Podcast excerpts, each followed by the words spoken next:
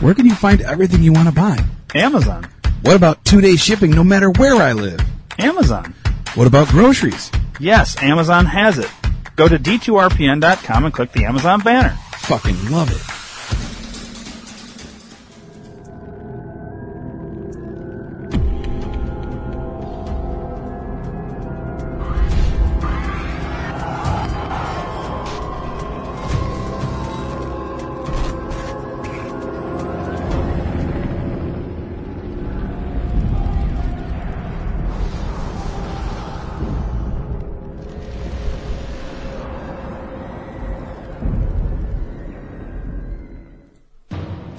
Two Reality Entertainment presents the Think Tank Podcast.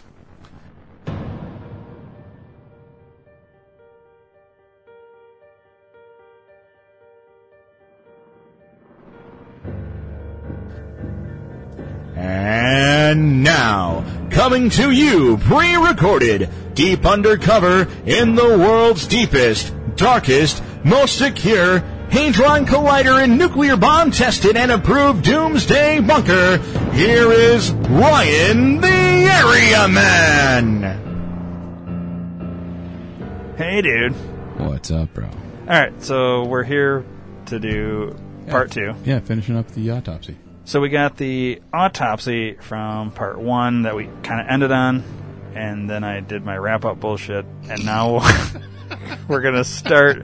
basically where we left off. I was just fucking with you, man. We're going to start where we kind of left off on the autopsy with this lady talking about... It's Kamal's autopsy. So if you didn't listen to the last week's episode, the Gray State Part 1, you need to go listen to that, because otherwise this is going to make any sense, because we're starting right in the middle of the video. Right. So she's talking about the inconsistencies and oddities of Kamal's autopsy. And then I guess let's start with this, and we'll go from there. So, we'll continue. Okay, entrance wound. Gunshot wound to the head. Lateral. Entrance wound. This is located at the edge of the remaining left parietal bone of the skull, 6 inches from the top of the shoulder and 1.5 inches left of the posterior midline. It consists of a 1.5 by 1 centimeter rounded inwardly beveled defect. Soot, powder, and stippling are not seen. Now in this one it's not seen, so I'm not even sure if they do a test to even find gunshot residue. Highly doubtful. And linear fractures are associated from this, and which is to be expected. The exit wound, indeterminate. Pathway, this extends into the skull and brain. Trajectory, left to right, front to back. No projectile were found. Now, gunshot wound, medial. I just noticed that. Lateral, being on the outside, medial, being toward the midline. This is also located at the edge of the remaining left parietal bone of the skull, 1.5 inches from the top of the shoulder, and 1 inch from 1 inch left of the posterior midline. It consists of a rounded inwardly beveled defect. Soot, powder, and stippling are not seen. 1.5 inches from the shoulder. You don't even get to the head. You're still in the spinal region. Oh, wow. Okay. I think enough said on that one. Trajectory, left to right, front to back. How is that possible when it says this one is located in the remaining left parietal bone? The parietal is up here. The occipital is here. You have the cerebral column here. Shoulders are here. I'm sorry, but it's... these are almost like reading a comedy, and it's not even funny because these people actually died, and it actually makes me very angry. 1.5 inches from the top of the shoulder and 1 inch left of the posterior midline. I'm sorry, but that is the cervical column. That is not the head. Left to right, front to back. If I was a person that swears, trust me, there would be all kinds of colorful metaphors everywhere on this video. Internal examination. The body cavities contain small amounts of decompositional fluid. The organs are in the usual locations. Features of canine scavenging is described below. Head and central nervous system. The remaining portions of the head consist of the posterior skull. This includes the portions of the occipital bone and left parietal bone. There's no brain tissue. The bony and soft tissues margins are irregular, consistent with canine scavenging. Neck. The anterior musculature, hyoid bone, and laryngeal cartilages are absent due to apparent animal scavenging. All that remains is the exposed and intact cervical vertebral column. And again, I ask you, how does a dog get to the front of the neck if she's lying on her face? There's no way she can. That seems kind of weird. Cardiovascular system. The heart is generally intact. I find that interesting. The right dominant coronary arteries are intact and free of stenosis. The myocardium has a uniform appearance. The chambers are dilated. The valves appear intact. The aorta is lined by intact linings. The arch vessels are unremarkable. So, the heart is okay. And what they mean by the heart is generally intact is a good question. I have no idea what they mean by that. Respiratory system. The right and left lungs are good. The lung fields are free of consolidation. The tracheobronchial tree and pulmonary arteries are unobstructed. Again, these are relatively small portions of the lungs, and they're unobstructed. They can see them, they can feel them, they can touch them, they can cut them. Hepatobiliary system. The liver has an intact capsule. The parenchyma is soft and has a green discoloration. The gallbladder contains trace amounts of bile. The biliary tree appears intact. Again, small features are seen. The capsule the liver is in is intact. They are not decomposed. Endocrine system. The adrenal glands and pancreas are unremarkable beyond decomposition. So they show these show some decomp, whereas the others didn't really show any, if you remember correctly, on David's and the little girls. Did not have that wording. The gastrointestinal system, the esophagus is lined by a smooth autolyzed mucosa. The stomach contains approximately 10 grams of light tan uniform soft material. The remaining bowel is unremarkable to random inspection. The appendix is present. Now, if you remember, in the little girl's stomach, she also had a light tan fluid in her stomach, as well as undigested food particles. So that tells me that mother was killed before daughter, because she still and died relatively soon after she had eaten something, whatever this tan liquid was. Now the genitourinary system. The right and left kidneys are great. Mm-hmm. They're fine. The smooth cortices have uniform thickness, and the corticomedullary junctions are well demarcated. The medullae and collecting systems are intact. The bladder is empty. The uterus is free of products of conception. The proximal vaginal vault is unremarkable.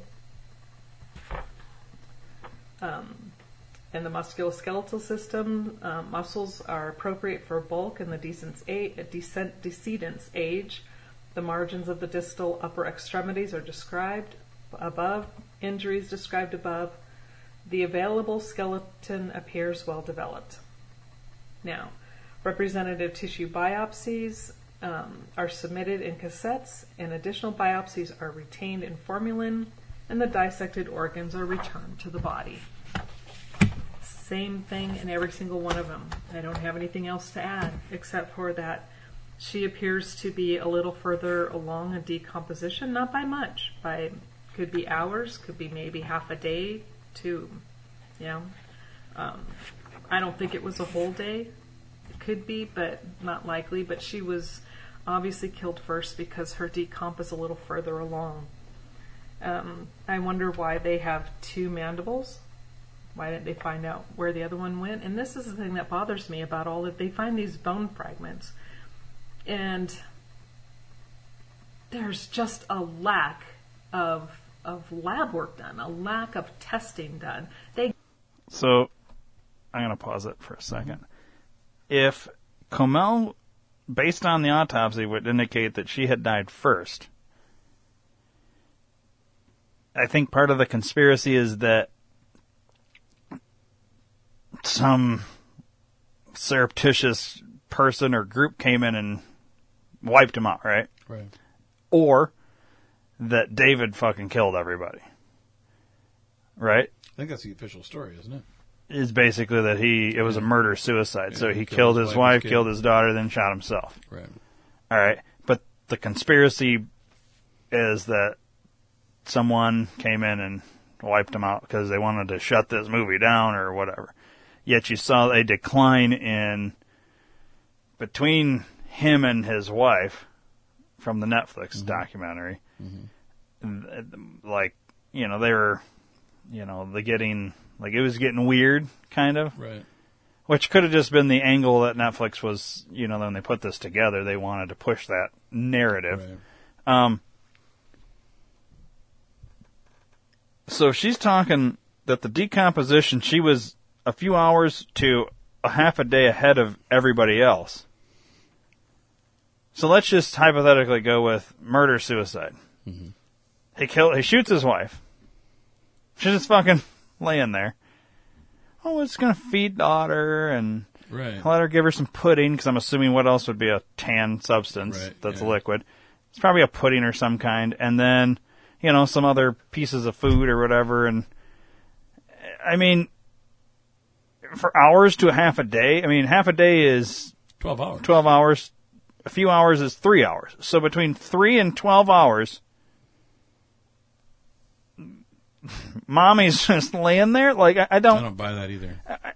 Unless he kept the kid from another room out of there, you know. Like, let's just say they had a fight, argument, got out of control, fucking lost his shit, shot her, and it took him then another 5 to 6 hours to come to terms. And the only decision he could come up with is, well, I guess I got to take my daughter out and me at the same time. You know, like, we're just gonna do this, like.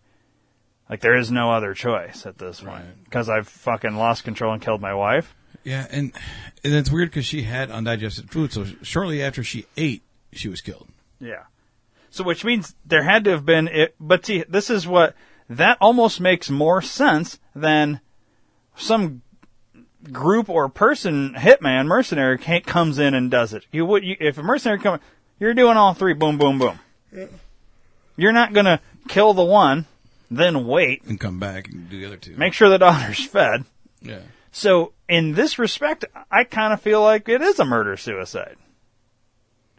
Could be. If the mom really died a few to a half a day before everybody else did. Mm-hmm. Like, that's strange to me. I don't. But let's go with... I don't buy this dog fucking thing. I don't know any dog that's just... so hungry in 24 hours that they're going to start eating someone that they know. Right. No, or anybody, for that matter. I agree. Like, we're talking weeks. I could see it. Not a day. Not a literal... Right. Your dog, my dog, nobody's dog would do this within 24 hours. No. Unless you hadn't fed that dog for several days before that 24 hours. Right. Which would then mean it's premeditated because he planned it. He planned on letting the dog starve so it would eat him. And we don't... But see, the dog was... I mean, I don't know. I just... What they should have done... Well, I don't know. I guess you'd have to, like... But you should have checked the dog. Like, you'd assume when they showed up... Someone showed up on the scene for this crime, and they could see that... Looks like maybe a dog had been gnawing at something. That you'd instantly take that dog and go check the mouth or whatever. See if there's blood or... But on the same token... playing the advocate of devils, she's saying a lot of the report is bullshit, right? That's what she's saying. So wouldn't it be prudent to say that maybe the times are different? Yeah, I guess hypothetically the autopsy could be 100% bullshit too. And that there was no dog chewing on anything. The times are the same, and they times just could have been all the same to make it seem more like a murder suicide. Yeah, I mean I could buy that too. Autopsies are bullshit a lot of the times, man. You'd be surprised, I think, in certain cases, especially if there's a need to cover up something. Right. It doesn't take much to throw some money or whatever towards a coroner to adjust things. Yep. You know, look at Jeffrey Epstein. I mean, you have the coroner going right along with the fucking what the official narrative wants, but then you get Michael Baden going in there saying, yeah, it's not, there's no fucking way he killed himself. Right. Well, this guy's done probably a shit ton more than whatever. Then who's the guy that does the back in the day? He did the who's the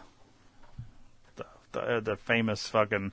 She was out on the boat with Christopher Walken and what's her name? You know what I'm talking about? Yes, I do. We talked about this not too long ago. I can't think of her name now. Oh, fuck, hang on. Famous lady that was out on the boat. Christopher Walken.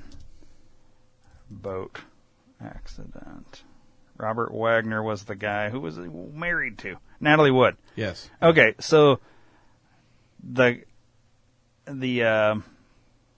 coroner, the Asian guy, that was a coroner for that thing. He also did the... hang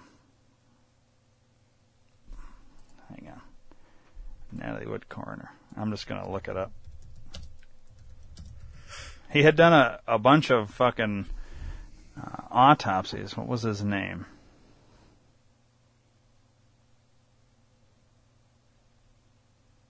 Jesus Christ. I think shit would be so much fucking easier to think, yeah. Like, if I put in Natalie Wood coroner, you would think his fucking name would be, like, right at the top. Swear to God. The internet's worthless anymore. What was the fucking guy's name? Dr. Laksh? No, that's not it. That's somebody else. Well, anyways, whoever this fucking guy was, he had done this one, and he had done another one. Now I can't even remember what the fuck I was trying to get at. But ultimately, I think he had wrote a book after he like retired or whatever, and he said that he had done some shady shit on these that wasn't quite accurate.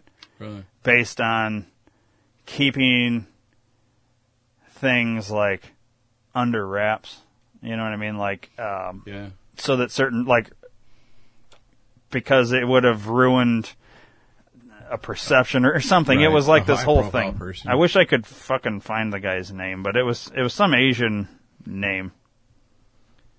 It's weird that it's not up there anywhere. Did I spell it wrong? See, it's saying that's not who it is. Right there, Dr. Thomas Noguchi? Yeah, Thomas Noguchi. That's the guy's name. So, now we can find... See, that name doesn't even sound familiar. Me neither, until I fucking looked into this guy. He'd done a bunch of... He did Faces of Death? He's got a face of death.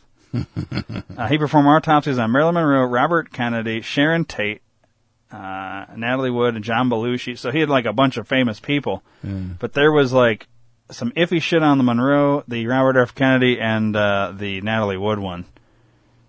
Like he had done some kind of shady stuff. Also Janis Joplin. I mean, so, you know, but he was the coroner for Los Angeles County, or the County of Los Angeles. So obviously he's going to get any kind of high profile, whatever, but he had done some shady shit with his whatever. So the point is, like, if someone in high power comes to the coroner and says, you're going to put this on there, like, you know what I mean? Mm-hmm. Because of whatever reason, then they're going to do that. Yep. So these autopsies, and look at the autopsy, just you want to make it, you know, even more like current day. You could come in with severe diarrhea and died, and they're going to say it was coronavirus currently, when it wasn't. Hit by a car, and they say it's coronavirus. There was a guy in wherever it was who had a motorcycle crash. I think it was in Missouri or something like that. And they literally, they named, he died from his motorcycle accident, but they said, because he had, like, it could have been coronavirus because of, like, sneezing or something, which is why he crashed his motorcycle. So they labeled it not motorcycle crash as the cause of death. They labeled it COVID-19. There's no fucking way. Yeah, that's bullshit. I don't give a shit if you sneezed or not. They didn't test him. But see, the point is, these autopsies can be 100% bullshit. Yep. So I think that lends credence to the conspiracy there because, you know, can you really trust anything in this? No. You almost have to assume that it's all bullshit. Right. Let's get back to this lady now. They gather stuff up and say, okay, this was by this person. Send it to them. We don't know who it goes to, but oh well, put it with the body. It was there. Again, I can't even... I will not... I won't go into saying what I think, but the colorful metaphors are just flowing through my head right now. You should fucking say it, bitch. Again, my biggest thing with her autopsy, and this is going to be a short one because it's all the same thing. You come to the same conclusions. She has 2 gunshot wounds to the head. They try to describe one in the back of the head, which then turns around to be on the side of the head, left to right, front to back, but somehow it's going to be in the cervical section of the spine, but yet they say it's in the back of the head at the midline, 1 inch away from the posterior midline. Who wrote this? Oh, I have to see who did this. Dr. Tamagotchi. Thomas Noguchi? Mitchell Mori. This must have been what Dr. Kennedy was telling me when he said he thinks that Mitchell was in the learning phases. You know, he's kind of going to school. So maybe I need to give this guy a break because he was trying. You know, I'm assuming he was doing the best he could, but it was signed off by a Lauren W. Jackson, MD, reviewing pathologist. And Mitchell Mori was the assistant medical examiner, which means... let's see, what's her name? I know it's Lelinsky. Let me get her first name. Jessica Lelinsky is the deputy medical examiner. And so it looks like Mitchell kind of did this one on his own, did Kamal on his own, but the report was signed off by the reviewing pathologist, so I'm not even sure if the pathologist even truly read this. Did he just sign his name? Because that is what it appears to me. Again, that is my take on it. That's my suspected view because reading this doesn't make sense. So we'll close it up with doing a review. 2 gunshot wounds to the head. She has that was in the video. 2 mandibles. Yeah. Just a minute. I'll be right back. Okay, I forgot to add in this one little part, so I'm going to... The lighting changed completely. To, let you know the difference. Must have been like an hour or two later. Talking about the slippage. There's skin slippage where it actually starts coming off the bones, you know, where the skin is actually falling off, where you could glove somebody, meaning you could actually pull skin and hands off. And then there's the other type of slippage where the skin starts to separate itself from the separate layers. As you know, you have several layers of skin. That is the type of slippage that is seen in these autopsies, where the skin layers are separating themselves, not where it's coming off of the bones. So there will be slippage, but not the advanced type where skin is then coming off the bones. Hope that helps. Bye.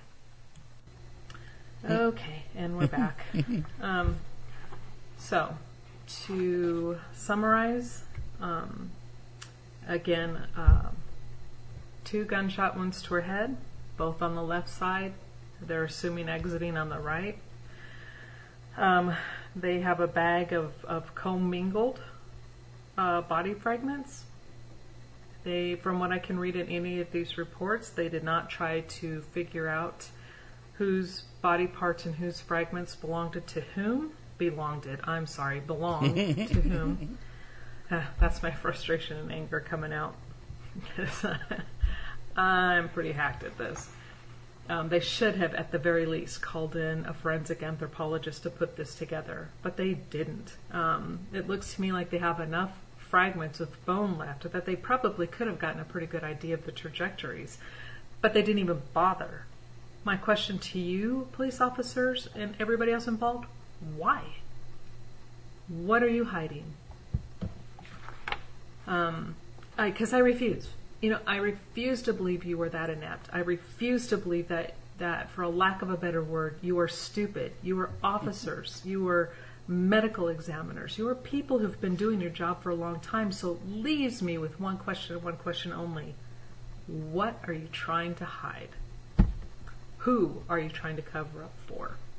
Because I'm telling you, this just makes no sense. Okay, go back. Full review right now. 2 gunshot wounds to the head. The medical examiner can't seem to determine if it's going to be in the cervical spine, or is it actually going to be in the occipital, or is it going to be in the parietal? It's written 3 different ways in this autopsy report. She's missing everything in the front. She's lying on her stomach, but yet she's missing the front of her head. They didn't even ask why. Lividity is absent. In her it's not discerned, and a couple of the others, David's, it was absent. Here it's not discerned, which means they can't see it. They didn't even bother to ask why or how did the blood go away, where did the blood go. They don't care.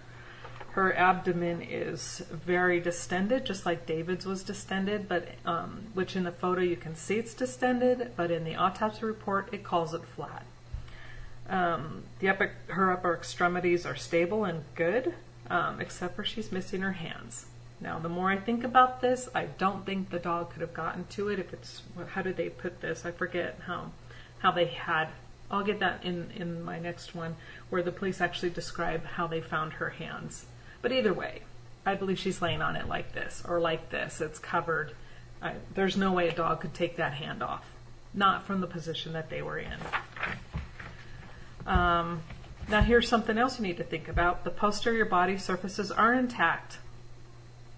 Now, the paleo supposedly ate the front that's lying on the floor, but didn't eat anything on the back or the exposed. She had a large portion of her right posterior thigh showing.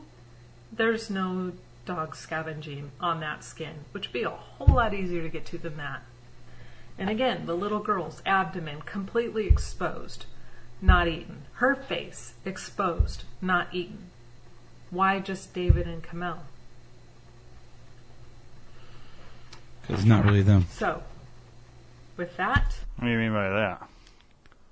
Body doubles. They're not really dead. What would be the point, though? I don't know. Why else would only those 2 be fucked up? Well, I'm just trying to think. Let's just say once again, let's say he shot his wife. Even if you put peanut butter all over her face and let the dog go, he's just going to lick the fucking face to death. He's not going to eat the face. And I still, like she's saying, she's laying face down. Well, how? Okay, we're assuming that as soon as the gunshot took place, she fell face forward and was never moved.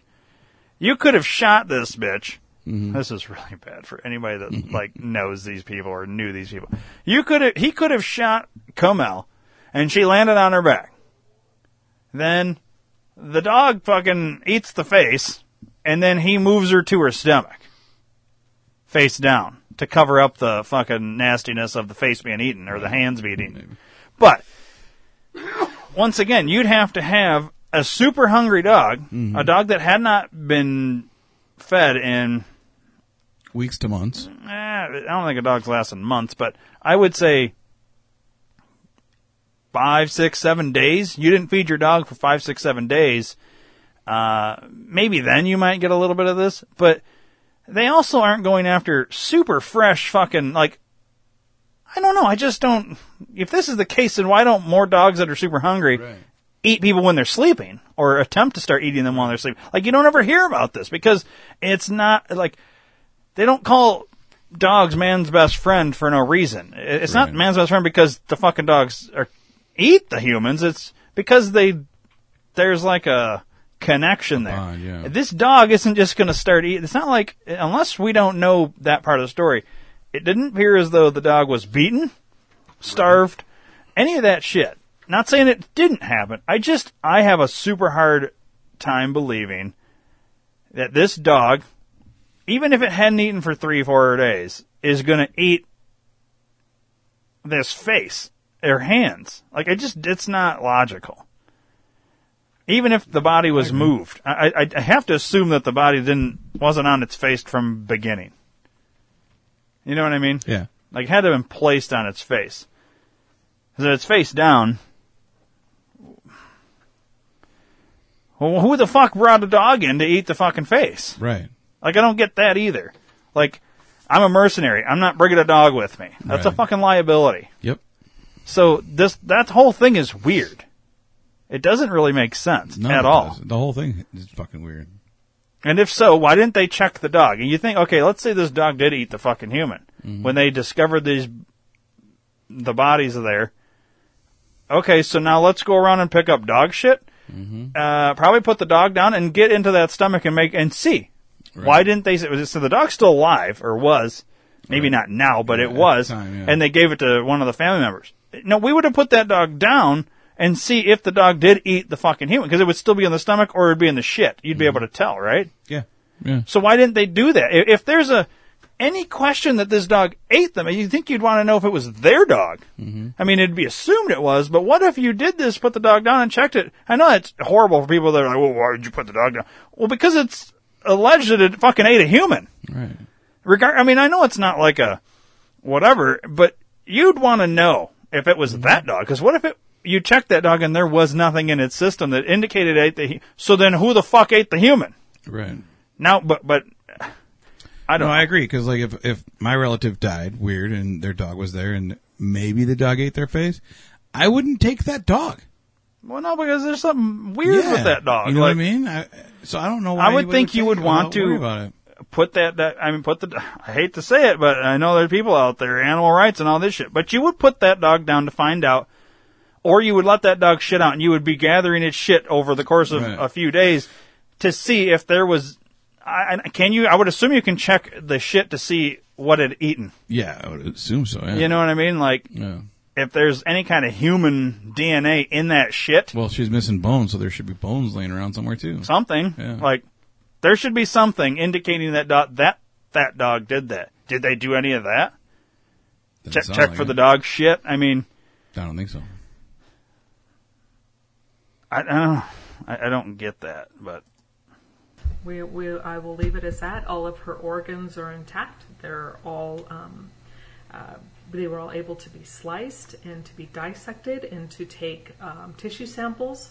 You can't take tissue samples from liquefied remains. These are actual tissue samples that were put in formalin. You don't put decomp fluid in formalin. How do you have a liquefied body in less than 24 hours? Yeah. You don't. That's another thing that doesn't make any sense. Because the last time anybody had heard from any of them was the day before. Right. And then they were discovered the very next day. Yeah. And the fact that their skin was coming off. So that would indicate that they had been dead a lot longer. Even if you had died immediately after that last phone call, I think is what it was. Yeah. You wouldn't, even if you had died immediately, hang up the phone, boom, boom. Your skin wouldn't start to do that. I mean, that you're going into rigor mortis at that point, not fucking point of beyond rigor mortis, and now your skin's fucking sloughing off. Yeah. Like, so was there some sort of rapid liquid agent on them or something? Yeah, like you'd almost have to did they speed up the process? Somehow. Yeah, and what can you use for that? Because I've never heard of anything that can do that, and there's got to be something. So, just goes to show that's weird again, too. Same with her as with David and the little girl. They have not and had not been dead for very long. What were you saying? The stages of her decomp are a little further along. So I will stick with what I've been saying all along. I believe she was killed first, and then either David and then the little one. And I just pray to God the little one didn't see this. And this lady's saying, Kamal died first, then David, and then the little girl? Yeah. Well, how the fuck's that happen? It's going to be time to start... Well, it couldn't have been him, then, if what she's reading is correct. My suspects. I'm not going to go around and say they did it, because that's defamation of character. Just say alleged. That would be slander. I can't do that. It's not my place. However, I can say who I believe is a strong person of interest, and you're not going to like it, but ask me if I care. Because you know what? I don't. Not fucking say it. Just say it, bitch. I'm tired of your vulgarity. I'm tired of you thinking you can bully people online. Yeah, you get behind a keyboard and you're one real big mamma jamma, aren't you? Say it to my face. Come out here and do it to my face. Well, who is it? I'm tired of all of you guys. Seriously. Then why are you doing it? And I will list why. By the reports. By the police reports. By your emails. By reports of others. What you've done online. What you're doing now with the Gray State movie. You disgust me, all of you, thinking you can do that movie and take over. You don't own that. That was David's work. But somehow... he was managed to be silenced. You see behind me? You think this is a joke? You think we don't know what we're doing? You think we're just a bunch of, ragtag idiots? I forget what you called me, but trust me, I'll quote that in the next video. Not this. Right here, folks. Oh shit, she's gotten up. It lists everybody. I'm going over everything. Doing it the old-fashioned way. Means, motive, opportunity. And a lot of you have stuck your foot in it.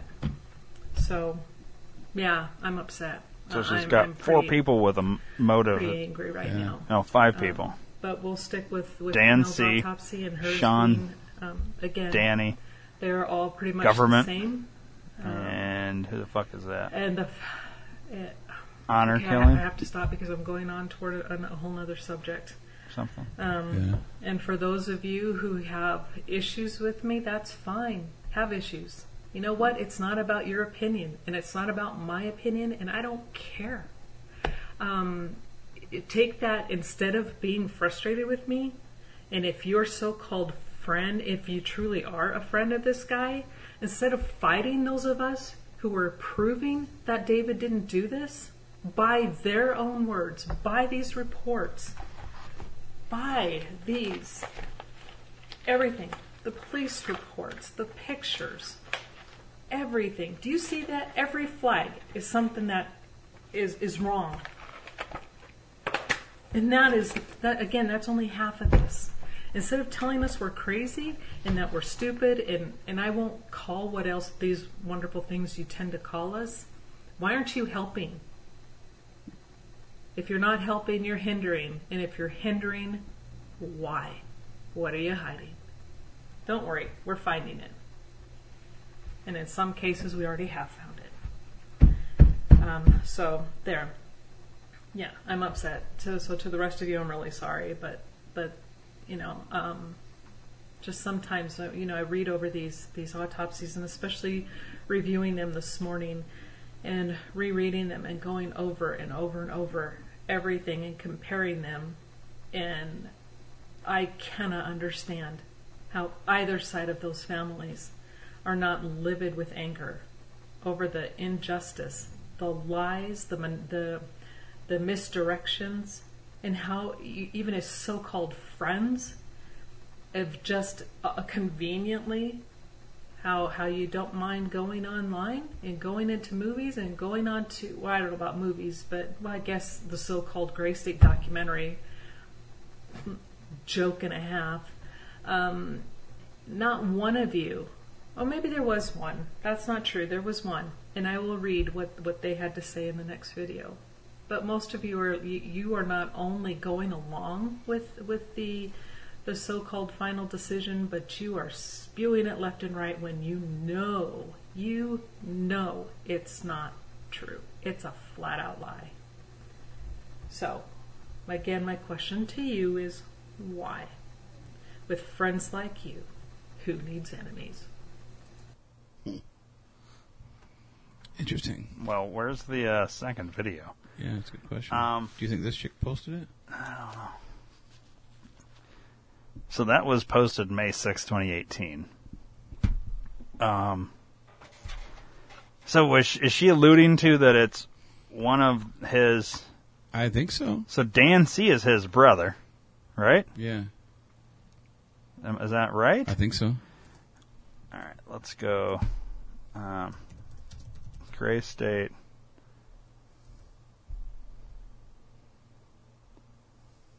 Wikipedia here. Directed by Eric Nelson. Is this the same thing? Yeah. Yeah, because that's David Crowley was his name, yeah, so yeah. Dan would be his brother. So right? David Crowley. So much information here. Yeah. Where's so Crowley doesn't have a page. That's interesting. It's kind of strange.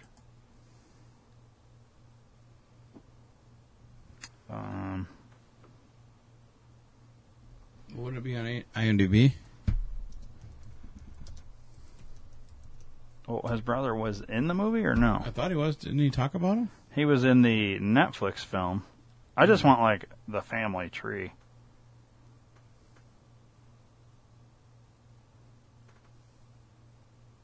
I don't know, dude. Here.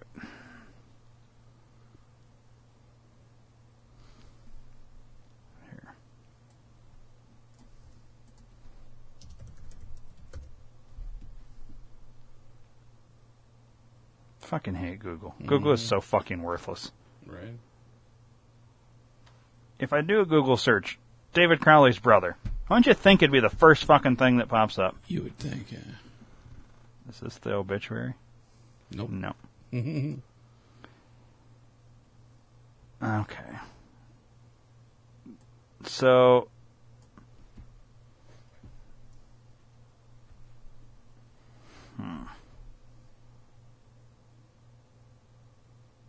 so the message on the wall was in the wife's blood, supposedly. Right. Dude, I don't even know where to go from this point because there's so many fucking problems. So if we call the autopsy bullshit, and like all three of their autopsies are bullshit, so let's what can we take out of that? Like, is she? I get it, Jesus fucking Christ, give me a headache. She's implying that somebody that, because she said there, what you're doing with this documentary or whatever, with his film, is like a disgrace or whatever. Right, like, right. So like maybe David was kind of dragging his feet on continuing to make this movie. It seemed like he was going through some weird shit. But oh yeah, yeah. I'm wondering if she's referring to the Netflix documentary or the other one, because there's like, all right, so I've been able to find like two other films. So there was a Netflix we watched in the last episode. Then there's this one called Gray State: The Rise. And then there's this one, Gray State: The Rise by David Crowley. So The Rise is an hour and 58 minutes, and The Rise by David Crowley is 2 hours and 39 minutes. Jesus. So I don't know which one is, or if she's referring to the Netflix one. I don't know. Yeah. But... well, the weird thing is that screenshot from the 2.5 hour one looks like one of the scenes from the hour and 58 minute. Yeah, one. And that's the thing. I can't tell. So it's almost as though, so the Netflix one is a documentary about David Crowley and the movie he was making, and then the terrible tragedy. Mm-hmm. Gray State: The Rise, the 2 hour one, is what appears to be the movie with some of the scenes that he shot, but with a whole bunch of other actual footage, and it's all kind of mixed together with interviews and things like that, but not necessarily about David Crowley. It's more about the police state. Mm-hmm. And then there's Gray State: The Rise by David Crowley that, I don't know, it's 2 hours and 40 fucking minutes. Like, maybe it's The Rise with additional interviews. I don't know. I'm not sure. I'm not either. But because I haven't sat and watched either one.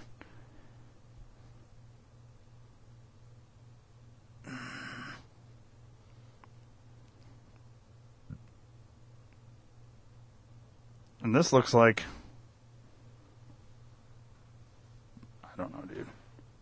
God, there's a lot of different ones. So,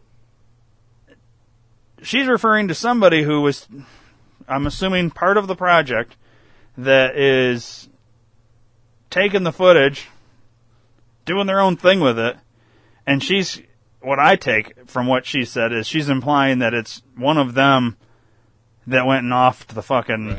David, his daughter, and Kamal, and is doing their own thing.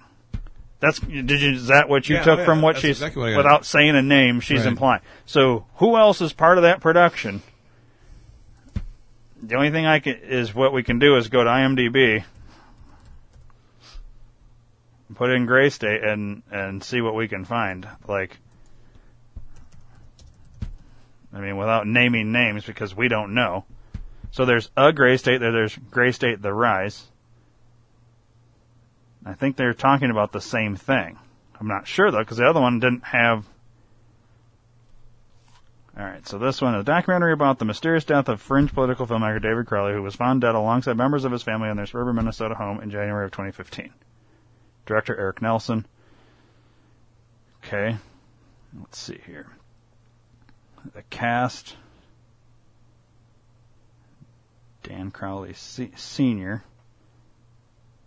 That's his dad. So yeah, his brother knew it would be Dan. So his younger brother, right? Mm-hmm. Or his brother is Dan Jr.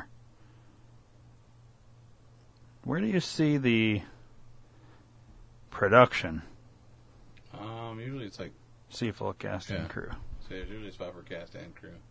All right, I want to see the production here. Yeah, there's Junior, older brother. Yeah. Now, and in the Netflix thing, he was, like, crying and shit like that. So, I mean, I guess anybody could fucking turn it on and turn it off, but let's see here. And none of these names look familiar to what was on her list. Yeah, and I couldn't see the list very well.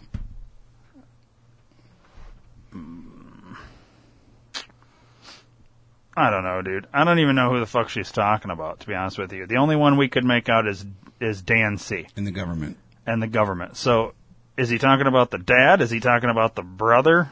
Or is she talking about the dad, the brother? Is there one of these other actors? I mean... What about Danny Mason? Wasn't Sean Wright was on that list? So he plays himself. He's David's friend. Mm-hmm. I think everybody plays himself in this movie. So, Sean Wright was on that list, though. Was he? Yeah. Remember I said Sean Wright? Yeah. So, if you look, you got Dan C., yes. Sean Wright, yes. Danny something. Danny Mason? Yeah, I bet you that's Danny Mason. He's the Gray State co-creator and actor. I bet you that's who she's referring to. Probably. And then... government, and then it says honor killing or something like that.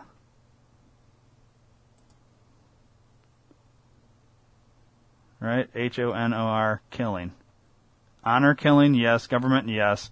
Danny Mason, yes.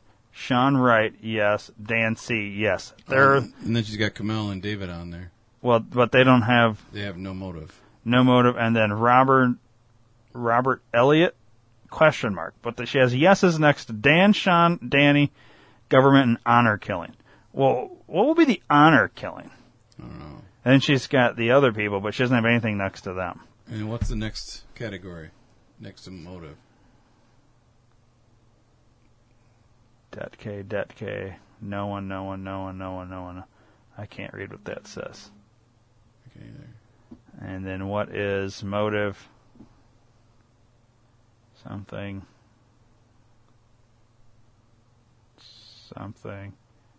One said money. Take five. Yeah, money, take five. I can't read what that says. And then it just fucking gets even blurry. And we have it blown up as best as we can. Like, right. Yeah, I said this lady would, like, take a better picture and publish that shit. Yeah, no shit. So, well, Danny's a co-creator of the Gray State, so I would say he's probably got the biggest motive yeah. of anybody, but what would be his reason for... Money. He wanted it out, and David was dragging his feet, like you said. He was kind of going enough crazy. To kill somebody? Like... Maybe that is falling out. You know what I mean? Well, I get it, but...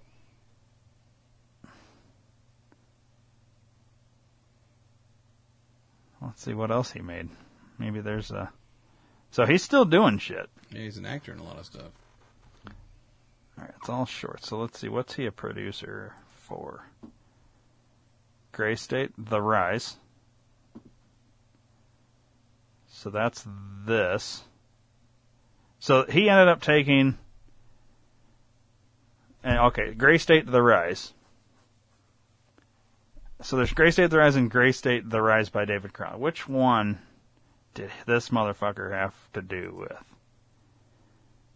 I want to see the cover. 2015. So that's director David Crowley. So how long are they saying the movie is? 2 hours and 39 minutes. All right, so it's this one. 2 hours and 39 minutes. So maybe we should play this movie now. Okay. And see what we can extract from this movie.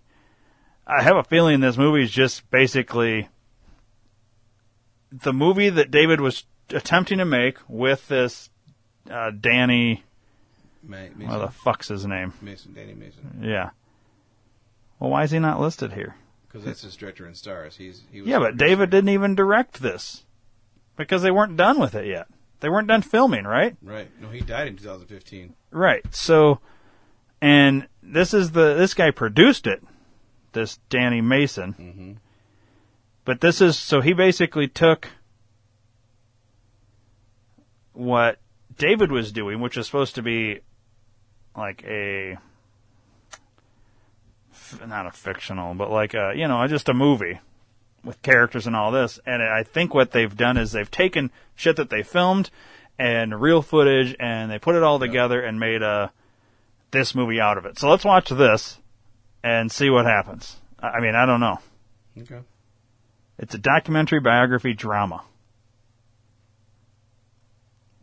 January 21st, 2015 is when that came out. So then, real quick before we start that, when did the Netflix one come out? Which is I thought it was this 2017. One. This one, oh, that's not... Come on. A Gray State one came out in 2017. And that's... the one that's on Netflix. Mm-hmm. So there's two. So there's the one that came out in 2015, then they did this one for 2017. And this one's just a documentary. About the whole situation. Right. That was the one on Netflix. Yes. The one we're about to watch is, I guess, what it was supposed to be or something, because they've got him listed as David Crowley as the director, even mm-hmm. though he... died. There's got to be shit, because I don't think in his movie it was supposed to be like interviews and stuff. It was supposed to be like a dramatic piece right. overall as right, the movie. Yeah. So I don't. So I think what this guy did as the producer then is he took all the shit that they filmed and put together all this other shit and whatever. You know what I mean? I don't know. So I guess let's watch that and go from there. That sounds good. The window opening. Economic crisis and a constitutional crisis coming to a head. We're going to be going through some shit. Just look at history and acknowledge that things like this can happen, things like this have happened, things like this are happening right now. The Gray State is a part of this Orwellian nightmare that's being set up not only for decades, not only for centuries, if not potentially thousands of years. One world government. New world order. It's real. A lot of people are realizing it, and more people are going to have to. Stop the fail, the American process. This is an empire in decline. If we don't do something drastic to put the federal government in check, we're going to be doing things the hard way later. We're not scared of them. We ain't scared of them. The attitude of the government in this case was, we don't care about winning your hearts and minds. We're going to show you who's boss. That is exactly the kind of abuse of power that led to the first American Revolution. It's going to get ugly. This month and next month, and it's not going to stop. So what is it that keeps it from happening in the United States? I mean, is this the kind of world I want to live in?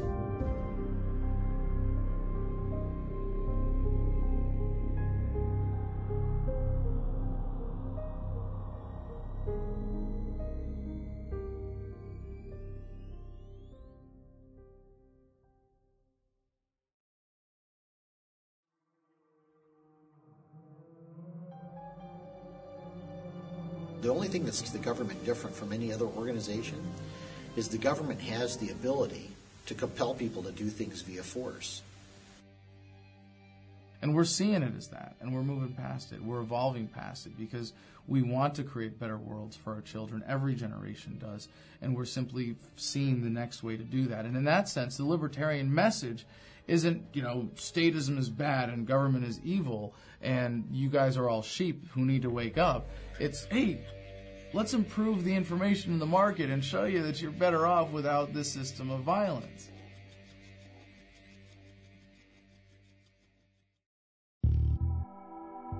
Market actors interacting freely do so voluntarily because they perceive it to be in their own self-interest, that it benefits them. If I buy something from you, it's because I value your product more than my money, and you are going to value that money more than that product. And we both benefit. Anytime you introduce force into that equation in any form, you subtract from humanity's potential to reach that ideal of prosperity and progress. Whereas a socialist system doesn't have those features, so obviously then you talk more about public property and public controls, what can the state control versus what individual control. Economic freedom is taken away to some degree because the state controls things like health care. Now the state has to control what you put into your body because you'd obviously be creating a negative externality if you would choose to smoke or drink or whatever. You're now costing the overall public that much. It used to be we had a savings-based economy under an honest monetary system where you couldn't create money and credit out of thin air. If you couldn't afford it, you didn't buy it. This was not poverty, this was responsibility. People look at the old days and they think, before the Federal Reserve, they think, oh, we don't ever return to that, those were the horse and buggy days. These are technological issues. These are not issues regarding the economy. These were things that would have come about by virtue of our dynamic creative spirit that exists on greater and lesser levels in each and every one of us. It's a simple fact of the superiority of using persuasion to get people to do what you want to do, as opposed to saying, well, I'm scared and I don't trust you and I'm going to just have someone with government put a gun to your head and do what I want you to do. When people give money to Bill Gates or Sam Walton or any of these people, he's not taking it from them. They're getting something in return. They're getting a service. They're getting a product. There is an organization out there that does take the money from you, and that's the government.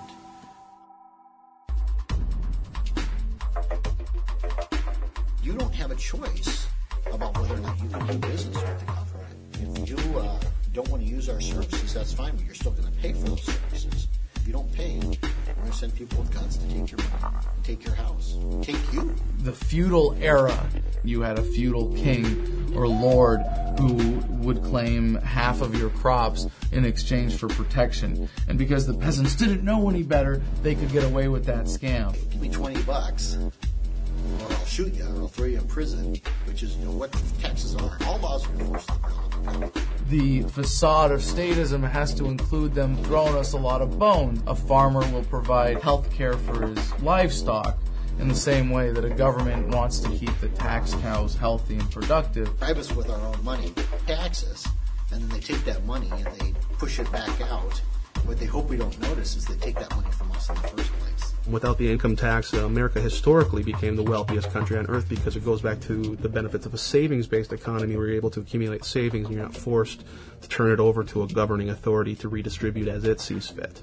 Understand that your income tax is a farce. The 16th Amendment of the United States was never properly ratified by Congress. People today believe that taxation is absolutely necessary. Like Winston Churchill said, it's the penalty for living in a civil society. This is not true. We lived without an income tax. New Hampshire today still exists without the income tax, and they're thriving. They're doing fine. One reason why the income tax is so detrimental, it's based on the assumption that the government owns everything, and they allow us to keep a certain percentage under their conditions. Point that even a 1% income tax is morally wrong because it sows the seeds of destruction.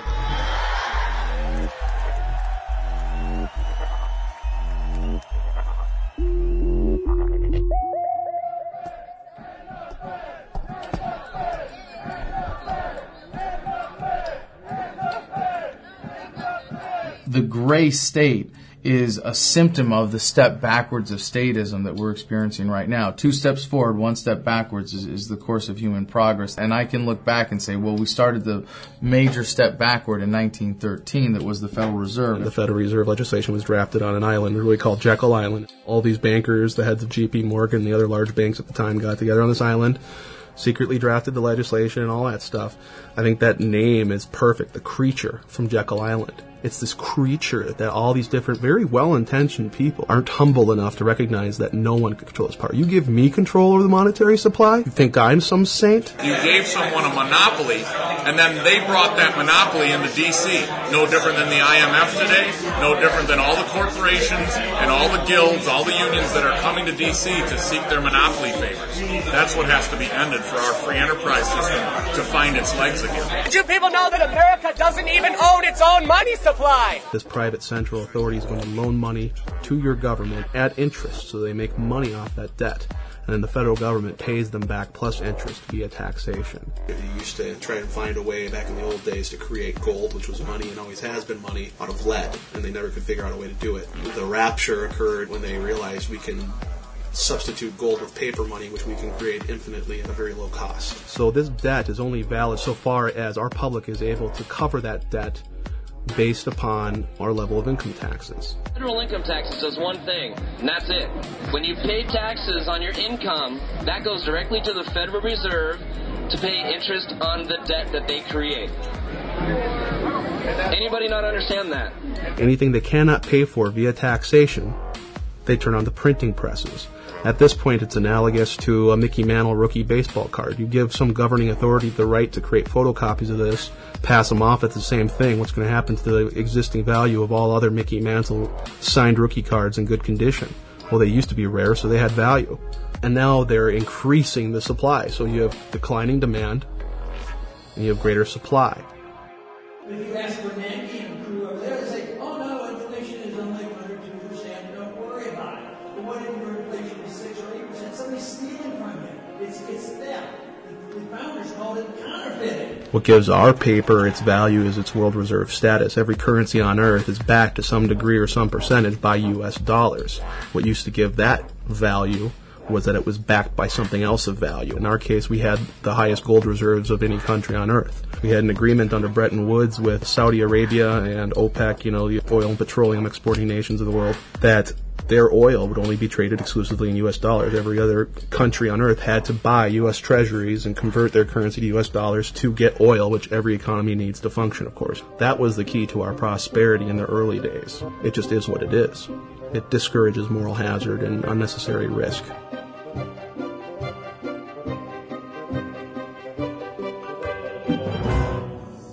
Since the 1970s, we did not have the ability to cover our debts via taxation. It's not popular to raise taxes. You're not going to vote for the politician who does that because that gets old. But we hate it when they stop spending. We like the free goodies. So that's why it is we're in such a deficit crisis and they spend so much money.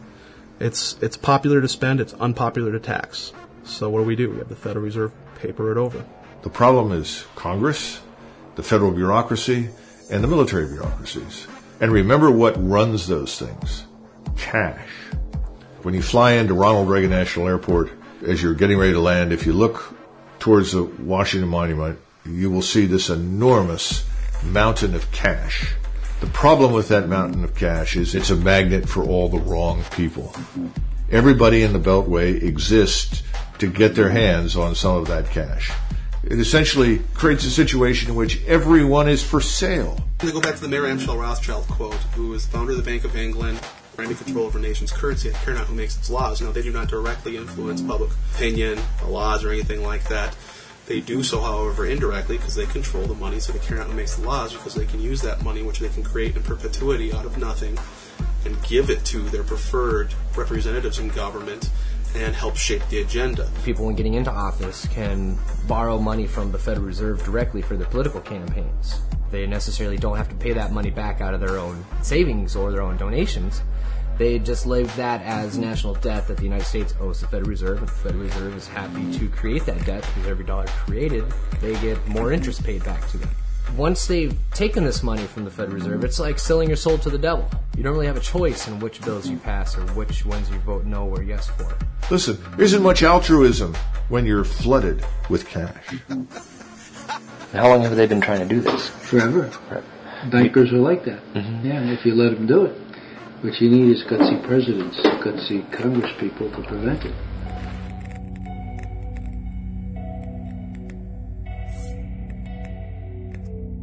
As humans, we're designed to worry about the next tribe coming over and attacking our clan. And men are designed to look out towards the horizon and see threats. But we only see military threats or criminal threats or thugs.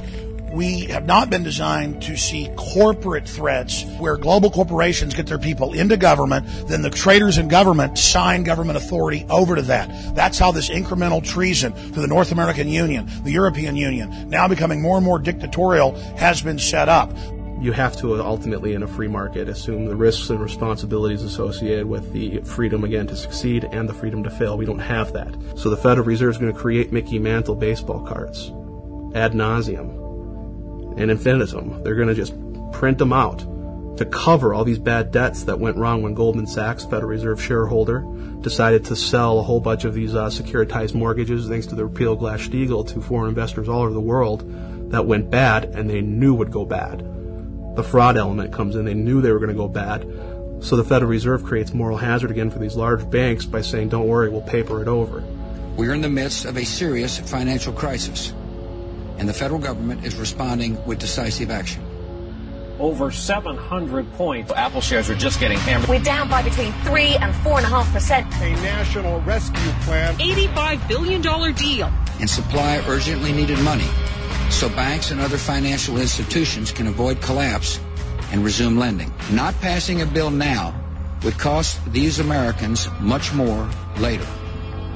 And every time they manufacture a depression in the marketplace, they receive a bailout. Smaller competitors do not, so they can buy up the assets, again, the things of tangible, actual value from the productive people in the economy, and they're confiscating it on pennies on the dollar, because when you're liquidating in a Chapter 11 bankruptcy situation, you're going to take whatever you can get.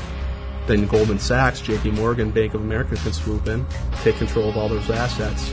They didn't produce anything. They didn't make anyone's life better, but they're rolling in the dough, aren't they? The primary problems here is that there's an absolute unification of money and power and government. And you need to try, for the sake of sanity and liberty, to try and prize those things apart. Because at the moment, they are one. In the Roman period, they used to talk about bread and circuses as entertainment for, quote-unquote, the mob. It's not quite that obvious, but the truth is everybody gets to drive a better car, everybody gets to live in a nicer home. And what we really want people to do is go to the mall and shop and be entertained. They've been very successful in turning the body of the American population into sedated consumers. Well, you can only sedate the consumer so long. When the consumer runs out of his ability to consume, when he suddenly wakes up and recognizes that what he thought he had, he doesn't. The money he thought he had is gone. The wealth he was promised is vanished. That's when the game is up.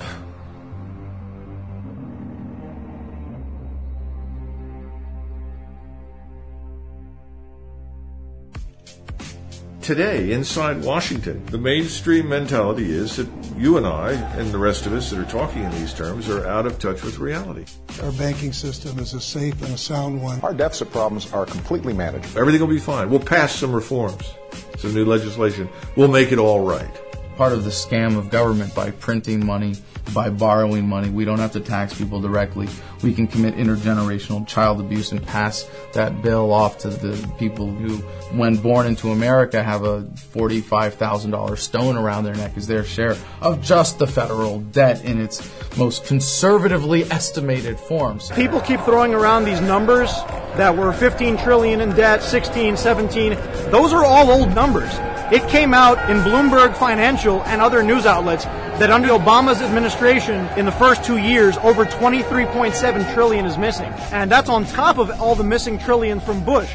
Raising the debt ceiling, which has been done over 100 times, does not increase our debt. We have now seen our national debt go to the tune of $211 trillion if you consider all the government guarantees to workers for their retirements and their pensions, etc. We're at a point now where if you were to tax the American public to the tune of 100% of their income for the next 20 years, you wouldn't put a dent in the interest. And we see the economy falling apart. And before people said, you know, I can't really believe that this is all by design. How do just tens of trillions of dollars go missing? And then Ben Bernanke, the Fed chairman, just laughs at congressmen and senators when they ask him, hey, where's the missing trillions? When everybody's struggling in this economy, Ben Bernanke's out celebrating at this huge gala event. And meanwhile, there's children starving. What'd you do at the 2008 Bilderberg meeting? I'm not doing any press today. For people in high office and high places, there is no accountability. And they like that. And it's a wonderful situation to be in. Never having to answer for what you've done. Will you tell the American people to whom you lent $2.2 trillion of their dollars? Tell us who they are. No. You're in debt. Our kids are in debt. Our grandchildren are in debt. It is time to stop.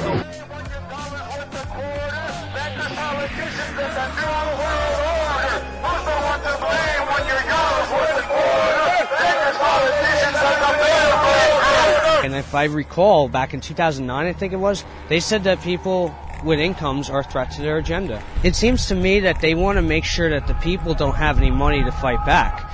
The thing that my baseball coach as a child taught me the most is that in life you are going to lose.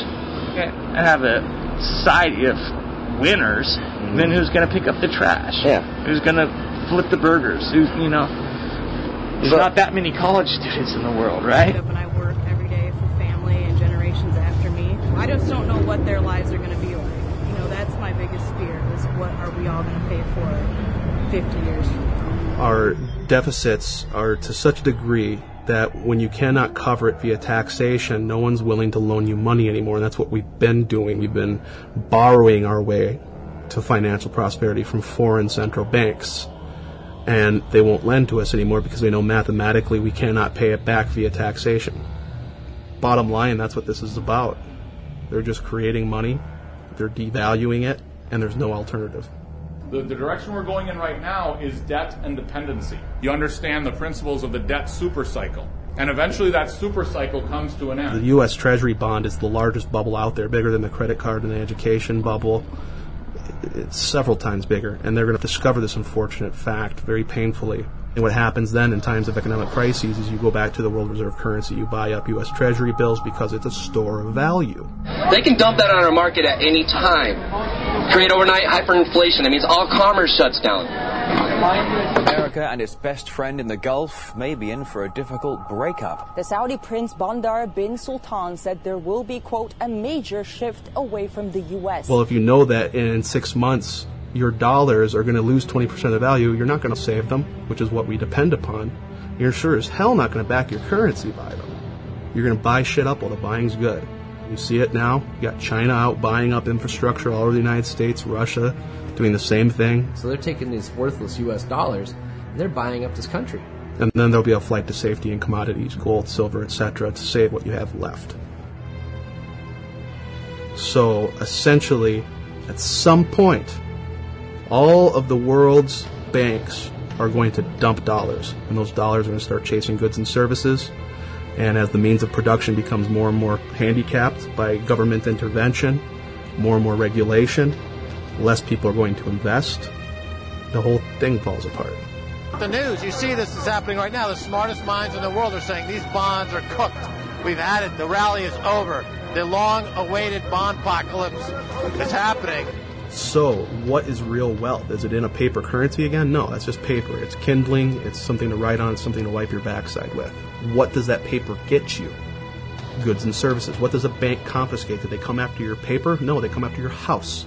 They come after your cars. They come after the actual goods and services that had the value to begin with. And that's why everyone who's inside the Beltway is so desperate to convince everyone it won't happen. Because there is no way to avoid it anymore. The economy is going to be okay.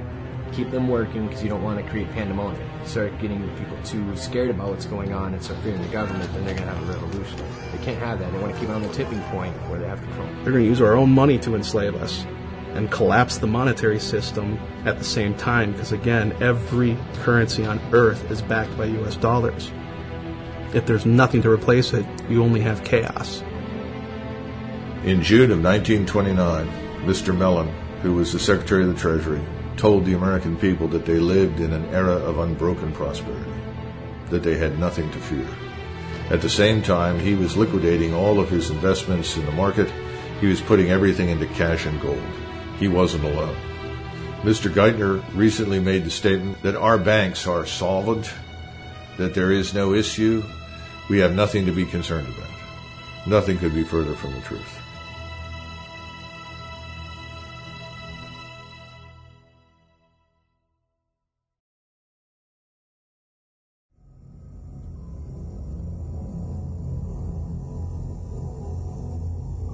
Idea about conditioning the kids is the idea of creating a new generation that thinks differently than the previous generation. Teaching the kids that they should think a certain way, or they should feel a certain way, or they should vote a certain way.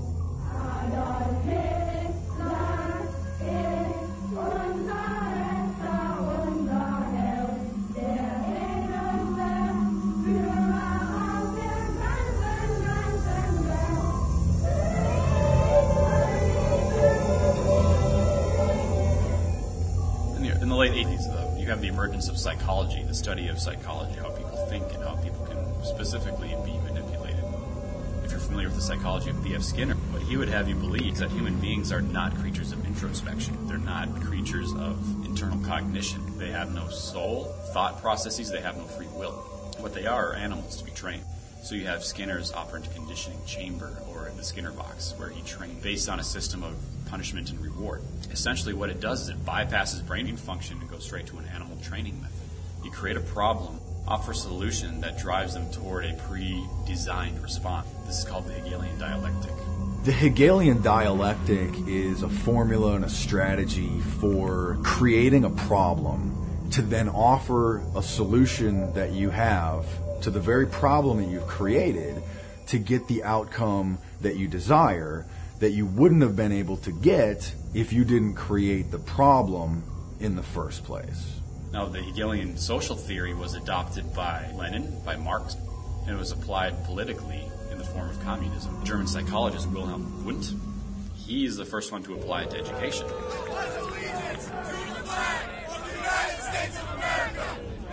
The American education system is a combination of Hegelian social theory and experimental psychology. And that's the whole idea behind working with the kids. It's this concept of in loco parentis, that the school is the parents when the parents are not there. Most people are too busy working the 9 to 5, and now that 9 to 5 is turning into 9 to 9 to be able to just survive, crippling the amount of time we have to transfer knowledge and information to our children are young.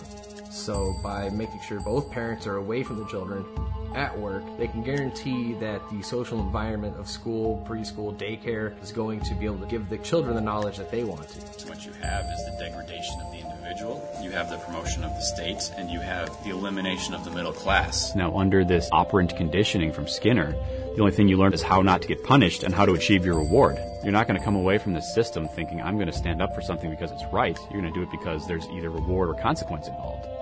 They're being trained to enter the workforce as a valueless cog in the state. Oh, won't somebody please think of the children? I'm a product of the public school system. Nobody ever taught me anything. I mean, I think we read the Declaration of Independence in the 5th grade, possibly.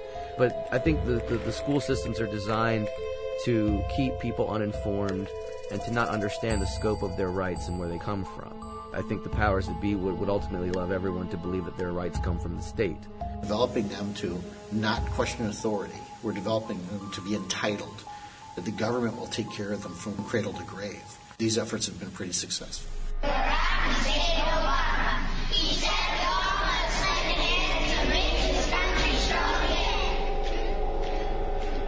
We have whole generations of kids that are being raised to not think like free people, to think like slaves, to think like they don't have self-determination. To be able to control the masses, you have to get rid of them, because if you don't, you can't control those people.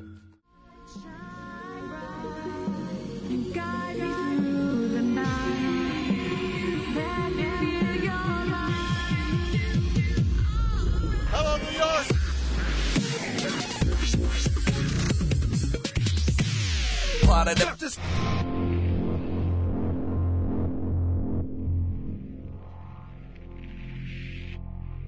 The old saying, divide and conquer. It's easier to manage a population when you have two primary belief systems. You're either A or you're B. These people are conditioned to think a certain way and support a certain team. You know, they pick their winning team, whether it's Democrat or Republican, and then that's their guy.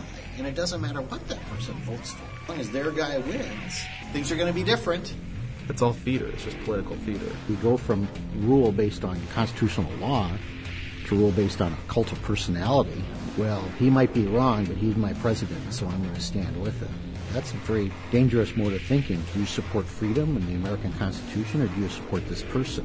We've all seen where that led in Cambodia and Russia and Germany. Beach Bush and Cheney, everybody's got to obey the laws. Vote for Democrats. Obama, yeah. Woo! The path to hell is paved with good intentions. Right. You know, Obama's just as bad as the rest of them. Why do you say that? I'll make our government open and transparent. I intend to close Guantanamo, and I will follow through on that. We will bring an end to this war. I will be held accountable. These are bills that Congress ran up. Cut the deficit we inherited by half. You will not see your taxes increase one single dime. If I don't have this done in 3 years, then there's going to be a one-term proposition. The Obamanoids. You're going to have 20 to 25% of the American public who will always support Obama no matter what he does because their own ego is on the line and they won't admit it. Actually, those are not facts. Re-elect President Obama! Yeah! What's your favorite thing about President Obama? There's a million different reasons. I think it's truthful. It was for public education. Yes, everybody in Cleveland, low minority, got Obama fall. Keep Obama in president, yeah. You know. His public speaking skills are immaculate. He's so smart, he's funny. You shine up, jerk, you on full steps, you on Social Security, you got low income, you disability. I have a question. Okay, what's he just know what to do. He sucks.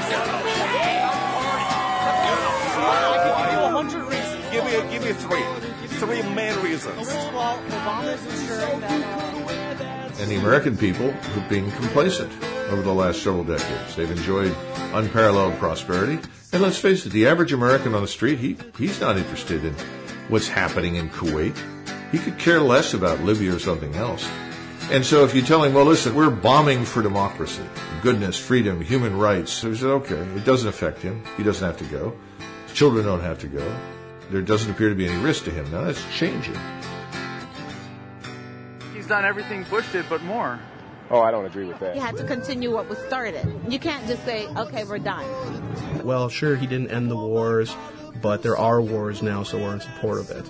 And, oh, well, sure, he hasn't completely pulled out of Iraq, but at least he's reducing the number of troops there. Oh, so it's diet tyranny. It's tyranny light now. There's a lot of other reasons why I'm going to vote for Obama, and hearing that stuff honestly doesn't change it. I'm great to good. Most of the policies he's put in place, I agree with him. And he's challenging the status quo. Well, he is the status quo.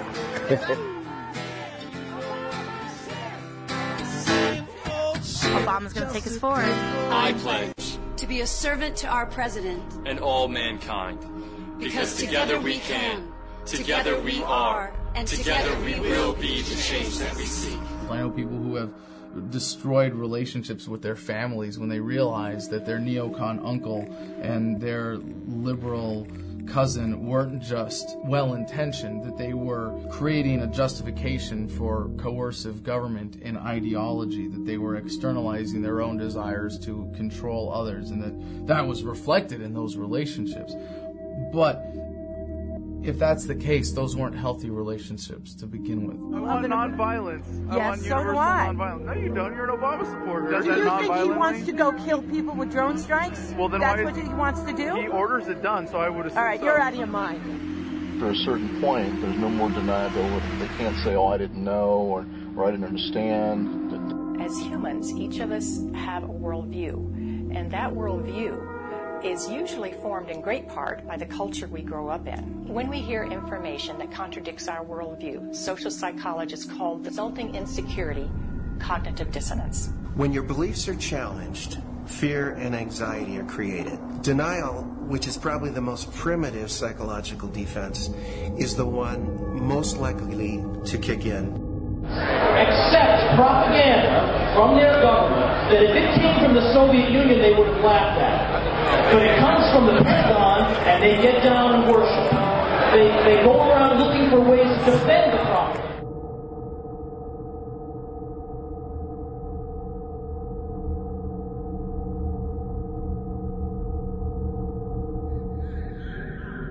You can find people all over that will say that we should end the war, but they have a lot of trouble saying that when they meet a soldier.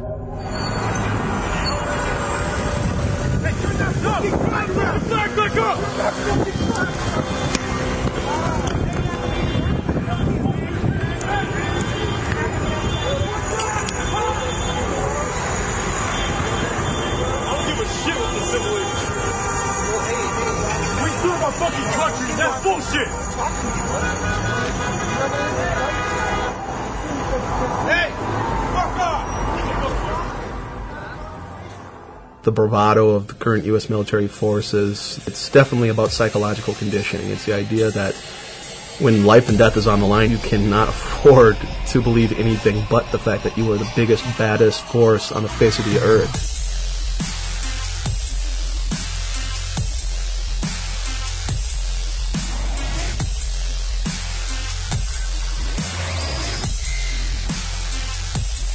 Like they say, you know, yea, I walk through the valley of the shadow of death, I shall fear no evil, because I'm the meanest motherfucker in the valley.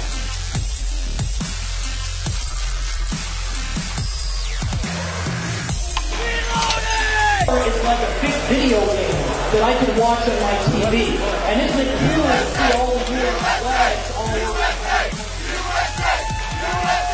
all over? Patriotism means that you support everything the government wants. A true patriot defends liberty and the people. What a day, man. What a day.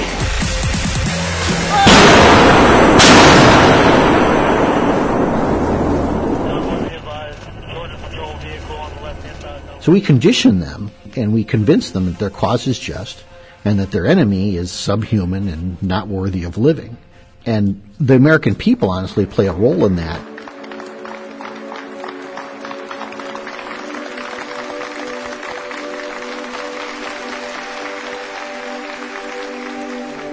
Brave soldiers who come from a combat zone defending our freedoms. Let's give them a round of applause. Who wouldn't buy into that, really?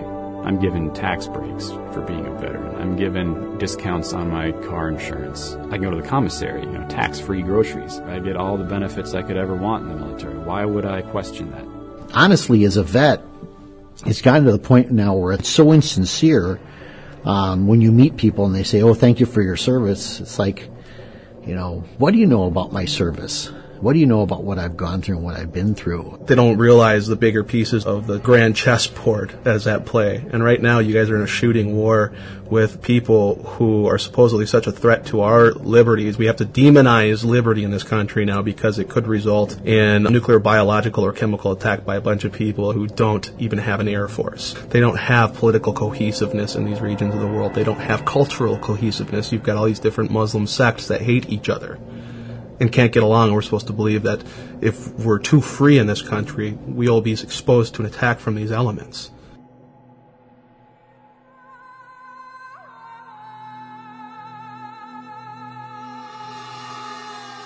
When we went into Afghanistan in 2001, we had one real, tangible, concrete objective, and that was to find and either capture or destroy Osama bin Laden and his supporting crew. We missed the boat. We failed. But if you trace back how this happened, this certainly had nothing to do with the special forces on the ground. It had everything to do with decisions made at a higher level. And again, when you go into Iraq in 2003, we take an operation that should have been over in a week, and we drag this out for 2.5 weeks. We arrive in Baghdad, and no one knows what to do. No action was taken. The general simply said, well, we haven't been given orders. Son of a bitch! Talking about a group of people that have risen to very high levels by deliberately doing nothing. Because if you do nothing, you make no mistakes. And in most cases, the American soldier, sergeant, lieutenant, captain, marine, sailor, air, it doesn't matter, he'll figure it out and get it right. Well, the problem is that we ran into a set of circumstances where that didn't work.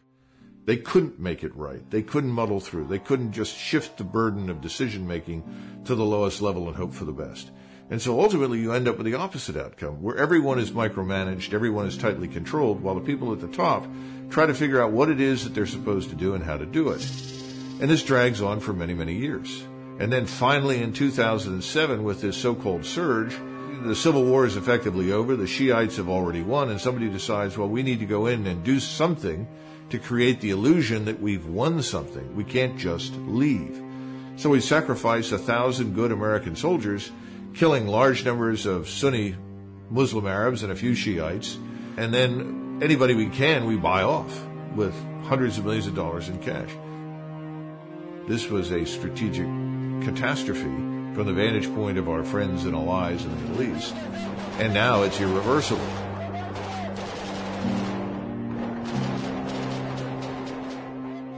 So we pump these soldiers full of experimental vaccines. We send them out with, the equipment made by the lowest bidder into these combat zones. We have soldiers who are coming home. They look at all this and they say, well, it seems like that was wrong, but how could I admit that that was wrong because I was a part of it?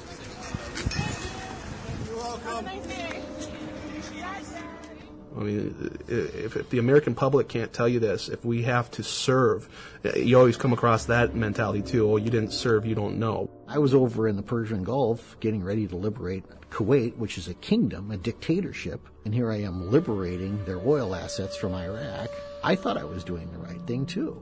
And it's really hard to look back on that and say, hey, that military conflict that I was in, that my friends died in, that I got shot at in, I have nightmares about, I guess that really should have never happened. And unfortunately, the media has worked tirelessly to ensure that this truth doesn't reach the American people.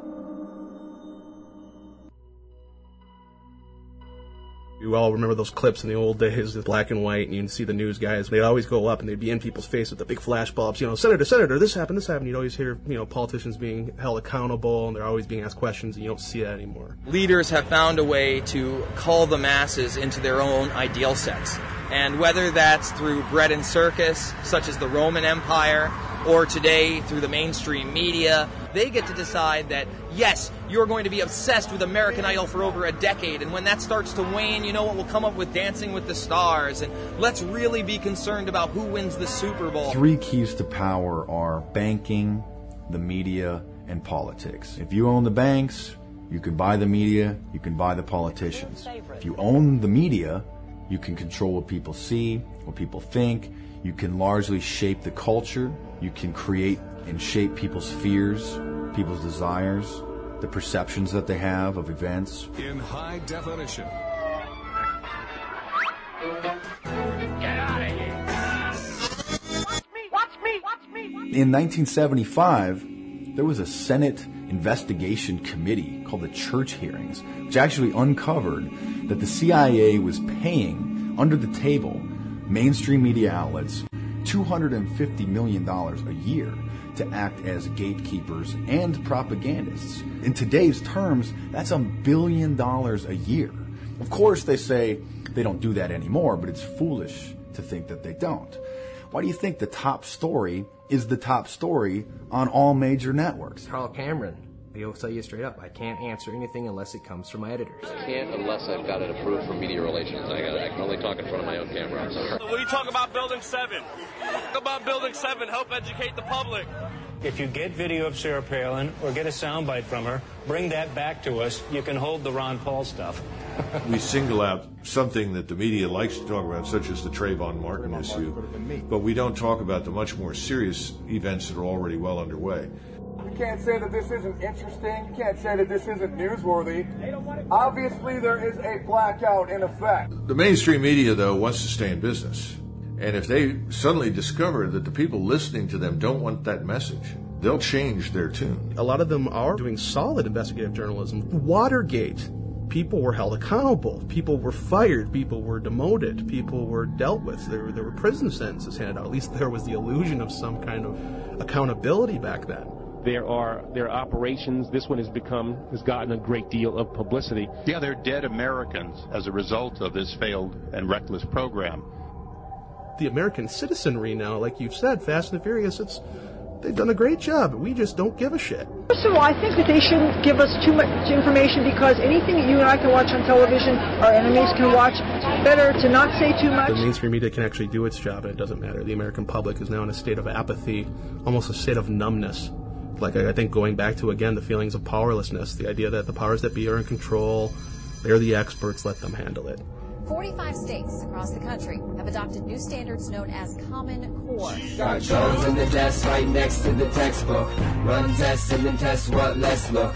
Look at this, these heads in the mess, but I got this diploma. I don't want to go to the jail either, cause it's illegal for me to be the teacher. Let's sanction by the state agenda, K through 12, where the fuck do we end up? Here is there federal dollars tied to it, or even federal waivers putting pressure on local school boards to have to teach a certain way or a certain curriculum? When we condition the kids, what do we condition the kids to do? We always tell them, always share, always work in teams, and that's a good lesson on some level.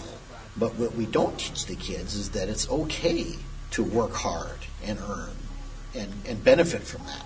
The prevailing attitude in America today is almost that you should be ashamed to be successful, you should be ashamed to be rich. And that if you are rich, the assumption is that you got rich by taking from somebody else.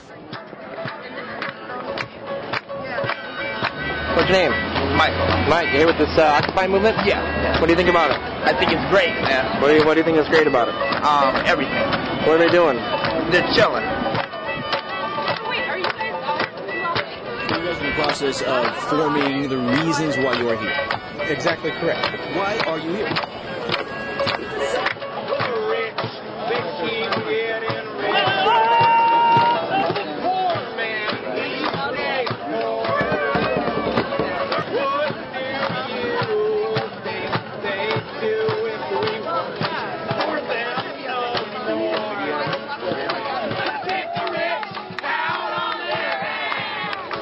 My interpretation is a lot of people have had some hard bumps in life that want things to be free, more entitlements. We have to ask a couple of basic questions. The first basic question is, what should the role of government be? Should the role of government be there to run the entitlement system?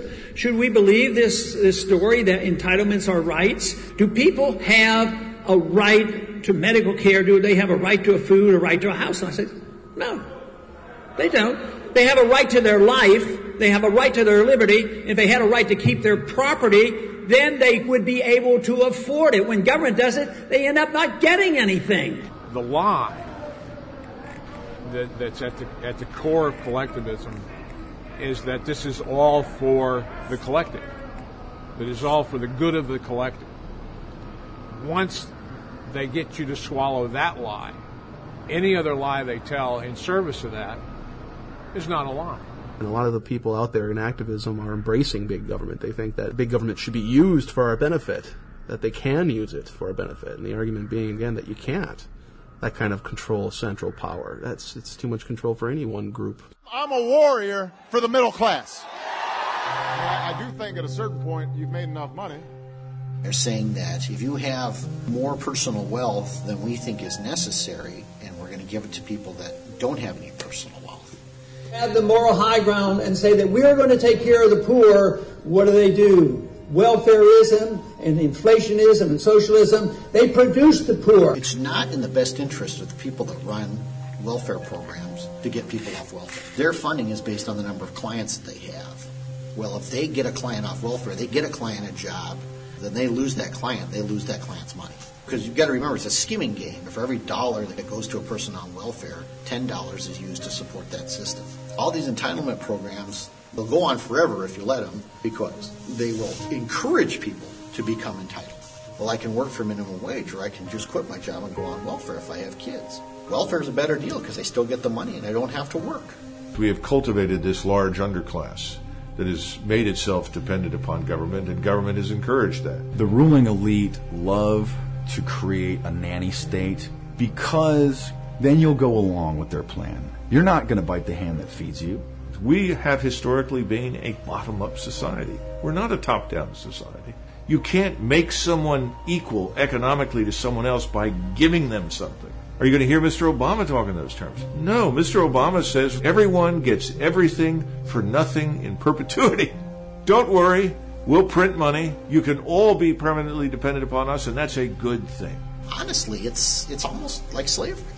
If you don't have the means to earn money to support yourself, then you're going to be dependent on the government for food, for clothing, for shelter, for everything you need to stay alive. Because after all, look up the definition in the dictionary of slavery. It's ultimately boiled down to one word, dependence. If you are dependent upon anything other than yourself to provide for yourself, you are a slave. The idea of self-reliance is gone. The idea of independence and individual freedom, the respect for private property, all of these things is gone. No. We can confiscate wealth from people that create it and give it to those who have none, and that will fix things. We've transferred $16 trillion in wealth since 1965 to the so-called underclass. The only thing the underclass has done is get bigger. We become dependent on the government for our basic needs. The next step is we lose our personal freedoms, because then starvation becomes a weapon.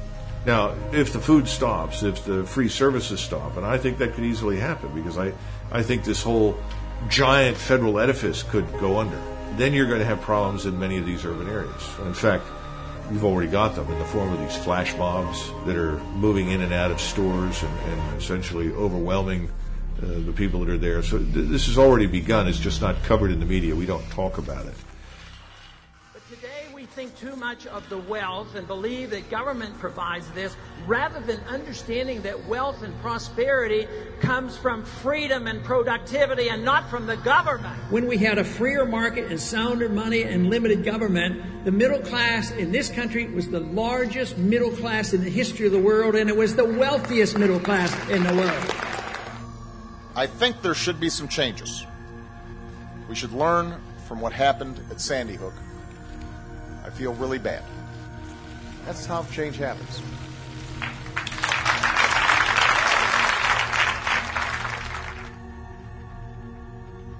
The most ancient divide in politics remains to this day the fundamental divide. The legalists, as they were called, and they were chiefly the people in the governing class, just as they are today. And we would call them totalitarian, who believe that every aspect of our lives should be dictated and ruled and pushed around by government. On the other side, what the Chinese used to call the Confucians, the libertarians, the live and let live brigade, the free marketeers, the small government men, the small taxes. Us. Instead of a political continuum being a line from left to right, it was really a circle. And that all political systems had to be judged by the amount of bodies that they stacked up. At the bottom of the circle, cheek by jowl, was communism, Nazism. Moving up the scale, you had socialism, fascism. All of the various collectivisms that subordinate the individual. And at the top was the Constitutional Republic of the United States. Free men, free markets, rule of law, ordered liberty. Obviously, there's not been justice for, minorities and such in this country. We all know that. But given that we at least tried with the concepts of liberty, it worked out pretty well. Our government's supposed to be, first of all, transparent, but also should be doing our will. They're just our representatives. We respect the Constitution, nor do they respect the will of the people. They presume that they're somehow, the appointed elite believe they were born with spurs on their feet, and the rest of us were born with saddles on our backs and ridden. This is the attitude they have. It's really kind of modern royalty. It's perfectly expressed in, we are the board. You will surrender to us. They presume up front that they have the right to direct you because of this larger idea that, oh, by the way, only serves their interest. That's the big lie of collectivism, because it isn't even about collective. It's about personal power of the people who direct the collective. They hate the idea that ordinary, smelly people should be allowed to have a say, when government should, in their view, be in the hands of the great and the good who deserve to exercise a new aristocracy of blackbirds.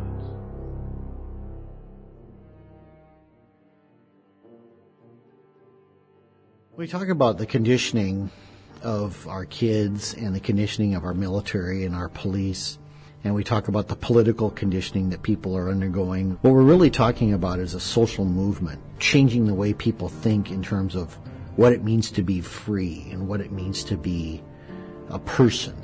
The Declaration of Independence said that we hold these truths to be self-evident. What the Founding Fathers were saying there was, this is obviously the way it is. There's no question that all men are created equal and they are endowed by their Creator with certain inalienable rights. What they're saying there is that, plain and simple, by the nature of being a human being, you simply are allowed to be free, to have life, liberty, and the pursuit of happiness. That might be one of the reasons the Constitution is not taught in our public schools, because if we raise up a new generation of individuals, they might realize that this whole system of government is unconstitutional. We shouldn't have it. This document is the only thing that's going to save us, and if Barack Obama refuses to follow it, as he has demonstrated time and time again, nothing's going to change, folks. If you live under a dictatorship, a communistic dictatorship, of course you're not going to love it. You know, nobody loves it. Right. They didn't let people leave. Right, yeah. They killed people. They literally shot and killed people who tried to leave Poland. Capitalism, people prosper. Socialism, people die. Millions. No. You know, lady, I was born in USSR. I lived there for 29 years. Really? Dad, and this is one of the mass murderers. Che Guevara, he's a mass murderer. No, you don't think so. You don't think so. You're an exile. Really? You're one of the rich people they threw out of the country because you were robbing the people. Yeah, good luck with that. They used to give you cards, like stamps, like food stamps. You used to go in the store and you had no choice of what to buy. And they always tell me, you know, you're spoiled. You get all these gifts for Christmas. Right. For Christmas, we got meat. The individual matters not a thing. That's why they define peace as the silence, imprisonment, or death of their enemies. And to believe anything else is to deny a reading of human history. They would grow wheat, they grow corn. And then they would turn it all into the collective, and they expected to get something back. Well, the quotas were too high. They didn't get anything back. So you literally had people growing their own food, turning over to the government, and starving to death. You have rationing of food in any controlled economy. They reduced the people to utter dependency, and that's how the Soviet Union had their way with people for decades. People died. Thousands of people died. My dad, put his whole life on the line to come here, because he saw it as a beacon of freedom. He saw it the complete opposite of what he was living under in Poland. That was his major goal, is to get away where I could have an opportunity to live my life in freedom and not be ruled by, you know, the elites. Ultimately, I grew disaffected from communism, first because of the revelations of the killing fields in Southeast Asia. I had cheered when Vietnam and Cambodia and Laos fell, and then the revelations started coming out about massacres of innocents. This is evil. This is evil as the Nazis. Gee, there's a revelation. You know? I mean, they called them National Socialists for a reason, and they were socialists. The nice thing about being an ex-communist, and you sort of get this along with the shame of it. And it is a shame. There's not a day goes by that if I think of that period, I don't feel Benedict Arnold looking over my shoulder. And all ex-communists are that way, because we realize how wrong we were. But that's why we make the best anti-communists, because we know all the lies. We've got to make sure that those lies don't triumph. We've got to make sure that we atone for what we did back when we were the liars. After the revolution, all these guys who helped the revolution wound up being victims of Stalin, because they had torn down any protections of the individual. Right. They were gone. So if you're a hard right-winger, if you're a hard left-winger, if you've participated in the Hegelian dialectic, you've served your purpose. You're what they call the useful idiot. They don't care about you once you have fulfilled your goal for them. Once you are no longer useful to them, they just cast you aside. And we've seen this in every war that's been fought in this country. You demoralize the force, and ultimately you drive the best people out. And the people that you're left with are staying there because they may not have any alternative. They may be injured, badly wounded, psychologically traumatized. They may need medical attention. Well, there are all sorts of reasons, but my point is, tell the soldier, hopefully, the truth. But we haven't been telling everybody the truth, and that's my point. The soldier figures that out. He's not stupid. I'm talking about somebody that leaves the FOB, you know, the forward operating base. But even those who don't ultimately get it, and what they figure out is that there's nothing here that really justifies the loss of his life. Now, that's a very bad thing for a soldier. We're expected to sacrifice our lives in action to win. But the soldier recognizes there's nothing here to win. Now, when armies march down that particular lane, you have enormous problems. The soldiers are, for all intents and purposes, U.S. government property. And that's where the term GI comes from. GI stands for government issue. And when Henry Kissinger said military men are like dumb, stupid animals to be used as pawns in our foreign policy, that kind of summed it up. I think that the story of the early days of World War I, on Christmas Eve, when they took a pause and the Germans and the British started singing Christmas carols, and they finally got together and exchanged gifts and had a Christmas tree. And then a day or two later, the hard might of the government comes in and says, you will not have peace. You must go back to shooting and killing each other again. Dwight Eisenhower, in his farewell address from the presidency, said that we should beware of the military-industrial complex. It is fully metastasized today into a cancer on our society that takes the best and brightest and the most nobly intent who would put their lives on the line to defend fellow Americans and puts them into these bullshit wars that have nothing to do with national defense.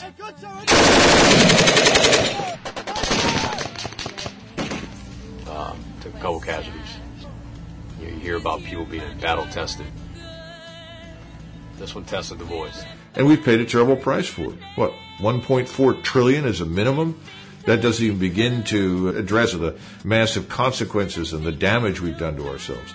It doesn't talk about the enormous losses we've inflicted on the people in the region because, remember, no one cares how many people we've killed or maimed or wounded. We've lost close to 9,000 Americans in this period of time, 44,000 severe injuries. We have hundreds of thousands of veterans today begging and pleading for help. We have an epidemic.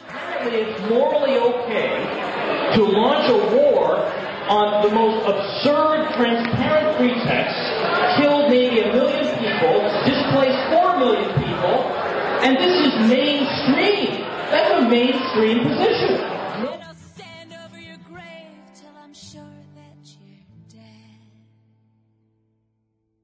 As a result of this work and cooperation with allies and partners, the world is more stable than it was 5 years ago.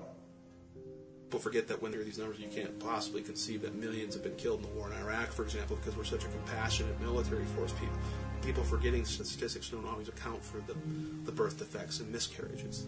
Depleted uranium is essentially an industrial waste byproduct, and what better way to make money of something you don't have to worry about spending money on disposing of safely, right, than to turn it into a weapon. This is a very dense material, a very dense compound, safer in the army. The problem is it leaves thousands of years worth of radioactivity behind, and if you look at children that are being born in Iraqi Kurdistan in particular, where they use a lot of depleted uranium, they're using a lot everywhere anyway, you've got massive deformities and gigantism and other things. Higher rates of cancer, leukemia, and infant mortality were found here than in Hiroshima and Nagasaki.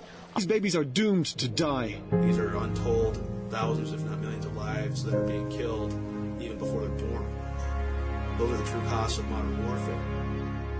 You don't hear about our weapons of mass destruction, do you? Dear any American who thinks this Boston massacre is a big deal, but never protested a war, go fuck yourself. In Iraq, from the end of the first Gulf War to the start of the current occupation in 2003, sanctions on the country led to the deaths, conservatively estimated, of 500,000 Iraqi children. That's like 45 Boston massacres per day in Iraq for a decade. One every half hour. And they're not being blown up in explosions. No, these are the ones dying slowly, painfully, starving to death. Did you cry over that? Did you protest? Did you do anything to voice any opposition to what Madeleine Albright, then Secretary of State, called acceptable collateral damage? You can't say that you are a Christian, that you believe in the sanctity of all life, or someone like George W. Bush, and go bombing people in the Stone Age and taking their shit. That's immoral. You can't have it both ways and then say, oh, but I'm going to oppose abortion. either are or you are not. I can respect someone a whole lot more like a Zbigniew Brzezinski or Henry Kissinger who just outright says it. Just outright says, we're going to take it because we fucking can. And if you oppose that, try and stop us. At least we know where they stand. But with the common American, you want to have it both ways. We are dropping bombs on crowded cities at night where old people and children are sleeping. And we're watching it on CNN.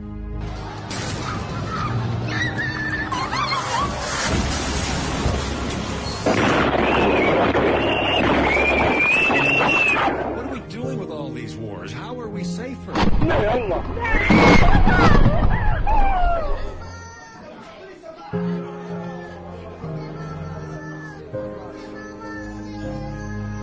This is a product of the emotionally stunted state that Americans have been lulled into. To be told when to cry, when to care, when to mourn, when to shut up and go along with the plan and keep paying your taxes. They don't hate us because we're free. They hate us because we're myopic, patriotic idiots who allow ourselves to be so emotionally manipulated that when something like this happens, the result is more brown people on the other side of the planet die. Make good progress, and we'll continue to work together to achieve freedom and peace. If you consider yourself to be a moral person, you have to be opposed to this. If you do not care about morality, well, at least you're being honest. But I think we've got a nation, an entire nation of sheep. Our enemies are not 7,000 miles from home. They sit in boardrooms. They are not the men and women who are standing on this police line. They are the millionaires and billionaires who control this planet, and we've had enough of it. I will not be a part of that anymore. These medals don't mean anything to me, and they can have them back. And I choose human life over war, militarism, and imperialism. You are deluded, and your delusion is dangerous, and it is getting people killed. And your attitude, your tribalism, your personal identity, because you choose you want to be an American before you want to be a human being, it's disgusting. I'm sorry to all of you. I'm sorry. Yeah, you're right, I didn't serve. You're the one serving.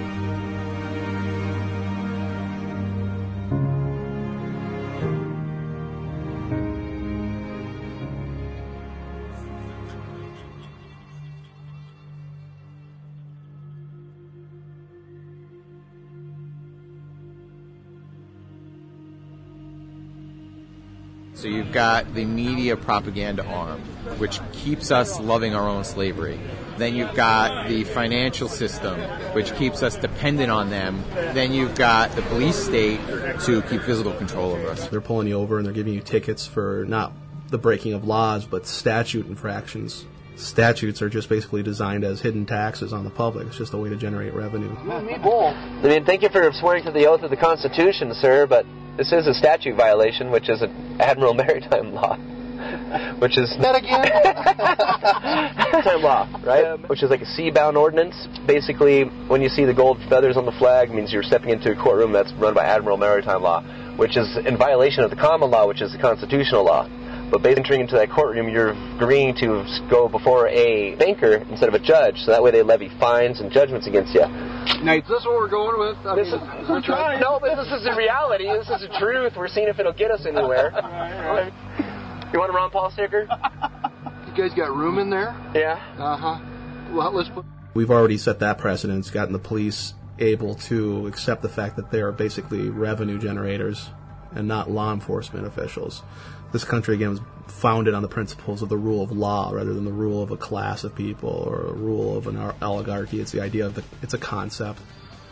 It's just an idea that they are not beholden to an individual but to the rule of law.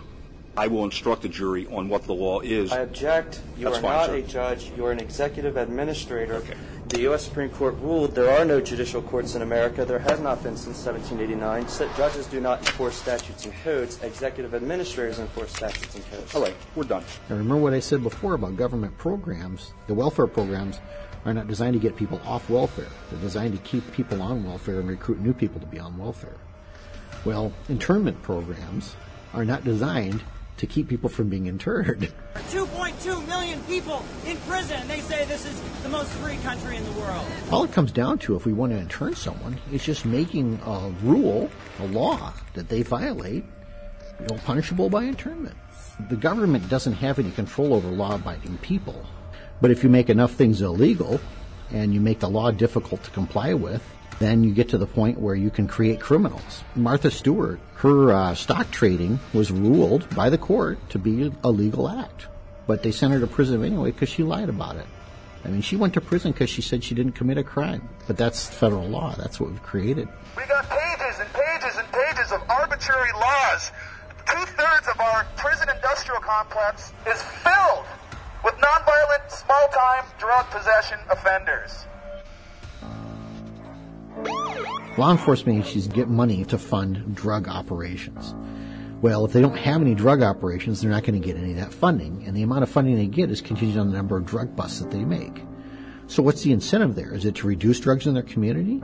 Absolutely not. The incentive is to increase the amount of drug busts they get and push their stats up and then get more funding. It's like, folks, this is billions and billions of dollars of your money being spent on financing a drug cartel.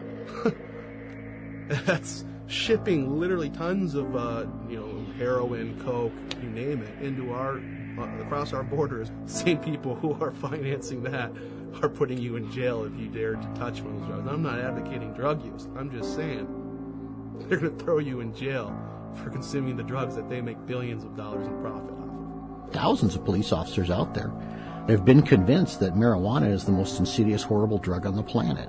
People are using it. Doctors are prescribing it.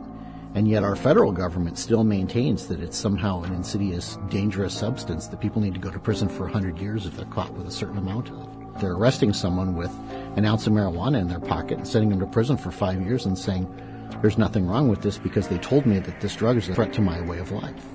We've created a class of citizen that can be interred in this country. Any one of us could wind up being moved into that little box based on some new law. There are so many laws that the average American commits 3 felonies a day, and they can arrest you at any time they feel like it. And a cop can pull you over at any point you're on a public street and find something wrong with your vehicle and give you a ticket for it and steal some of your income. And if you look at him crossways, he can put you in jail. And if you don't look at him crossways, he can say that you did and put you in jail. That's the kind of arbitrary authority that exists in the police state in America today.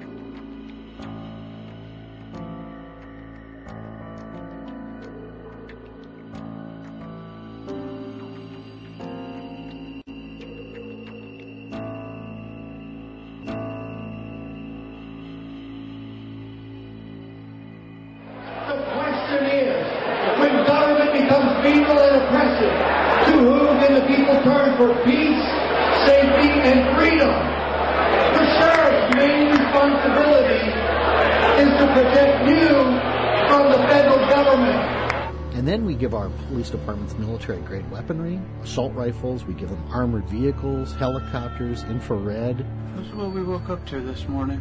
Men with machine guns coming towards us. We see a giant arms race against the American people, but not just here in the United States. Worldwide, governments are massively increasing their spending for domestic control with a standardized police state that they've developed in third world countries that they've invaded and taken over. Close your window.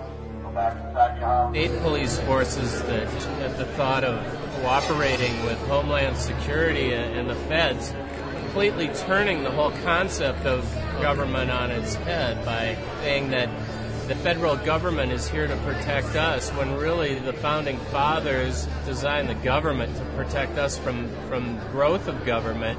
Ronald Reagan said the closest thing to eternal life is a government agency, and it's true, because once you give them the funding to do things with, at best, a warped system of accountability, they're going to take that power entrusted in them to keep their own paychecks going, not by serving people, but by serving that twisted system of approval for that funding.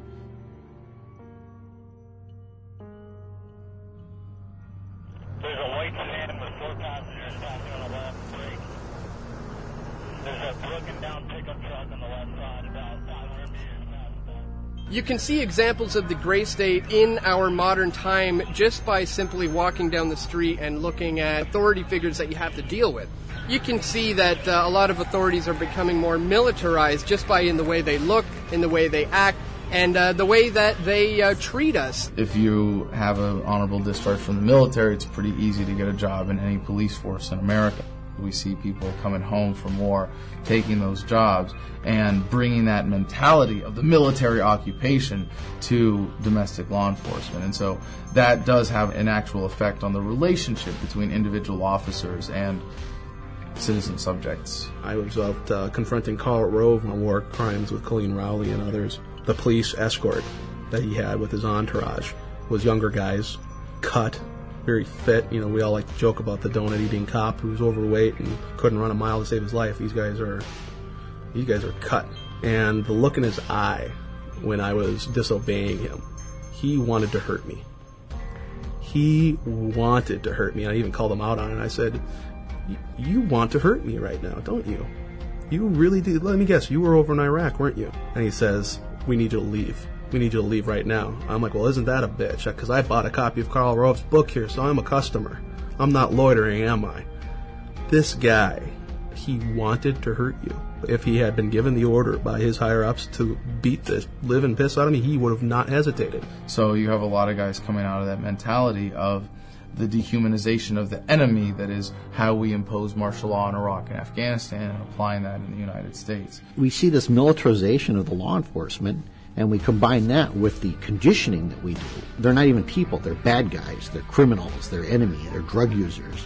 So these people are inherently evil, and we are absolutely good, and we have the best high-tech equipment and weapons, and we are going to squash this enemy. It goes back to the ego again and the badass mentality, and then the police want that because, yeah, they don't want people questioning what they're doing. They want people who get off on power. Shut your mouth, I'm talking! I am Officer Riviere. Now, the sooner you learn that, the longer you're going to live in this world. There's an intentional dumbing down of Americans. You all realize that, and that starts in public school. Cops in the military went to the same public school you and I did, and they didn't learn their history, didn't learn their heritage, didn't learn the Constitution, and so, but they're not all bad. And I'm sure joined the police and military because in their hearts they saw themselves as a hero, and they wanted to be a hero, and they wanted to be a defender and a guardian. And so the best of motives, but if they don't know the Constitution and they don't understand the basic principles about, you know, rights, they can be easily manipulated and twisted into becoming just an enforcer, just a law enforcer. I often talk about how things seem to be going in cycles and how history repeats itself, and how, like, we have the Occupy movement is the Hooverville of today. With the Occupy movement, we saw militarized police using weapons used in foreign wars against protesters domestically. These Occupy Wall Street people are dissenting, and we need to crush them. Don't dictate camouflage!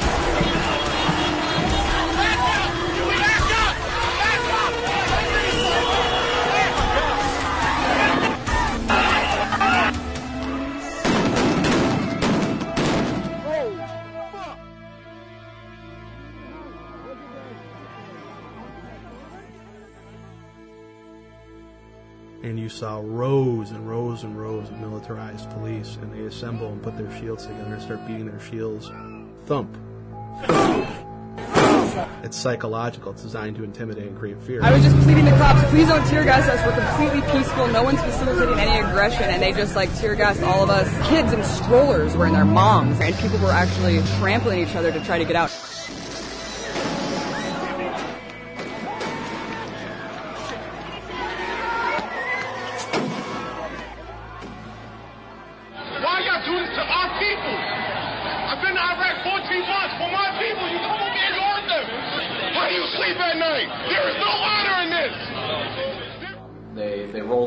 Lights on, not even headlights, walking, and all of a sudden,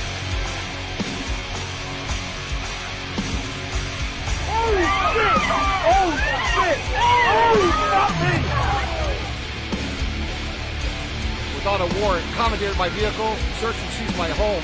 Don't bust out of the car with the guns drawn. Got fucking ground when you see your fucking hands. Don't fucking move. Officers rushed to the car with guns drawn and even rifles out. One fatal shot was fired.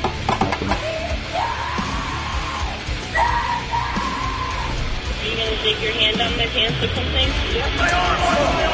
The controversial police shooting in Anaheim. They started shooting me. Because really the dog and I had my baby. My face came through the drywall and asked if I was going to cooperate. If I refuse, that makes me guilty right away. I complied under duress. Stop resisting! Stop resisting! I was alone. I had no witnesses. If I had resisted, I would have been busted up. Could have been in the morgue. He saw a police officer shoot Patricia Cook to death in this church parking lot. Stepped out in the street and fired five more times. I wish I knew what the hell was going on. The American people refuse to be terrorized, except by our own fucking government. As an American, you are 8 times more likely to be killed by a cop than by a terrorist. I would rather go to jail than be dead. Police in the investigation. No charges have been filed. There was no jury. A judge was the sole decider. He says police videos like these should be used to protect police, not go after them.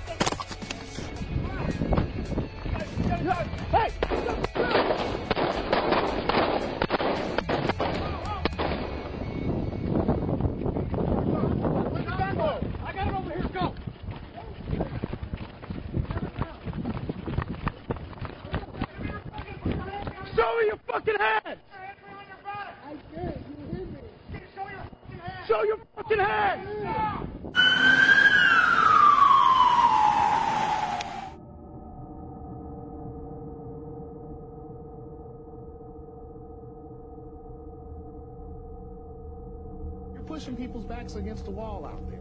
We got people out there starving and people tired of getting terrorized by law enforcement. Well, I shouldn't say law enforcement. I will support law enforcement whenever they support the law. I'll just call them enforcement. I told you to stop kicking the window. You hear me? We've had police and law enforcement. We talk to them and confront them with facts about what's going on. You got a constitution. You guys sworn oath to uphold it. They say, I don't know and I don't care. I think we're at a point with the economy where they don't give a shit. I don't think they're trying to justify it morally. They truly don't give a shit. It's the idea that I have to do this, it's orders, and if I don't, my pension's gone and my career is over. Well, there's that balance, though. It's like, well, you can protect what you, but then your livelihood, the economy, and I can stand up for that, but then how am I going to provide for my kids? It's pretty easy to abandon the rule of law when you're following the rule of number one, which is take care of you and yours. I think that's the modus operandi of most police. And then you have the truly sadistic 10% of them who just simply get off on it. Not only do they just not care, but they revel in it. It's the idea that, you know, it feels good to be dressed up like this. You know, it feels good to have power over other people. There are, yes, sick police officers and individuals within government who get off on exerting authority unjustly and get off on violating your rights. But that's not the driving factor. That's a consequence of the scam that is government and of the status paradigm. I never got an order. Shut up. No, I'm not shutting up. You cannot shut me up. It's the First Amendment issue. I can take pictures. It doesn't matter. I know my rights. I don't give a shit. This is a police state. This is a police state.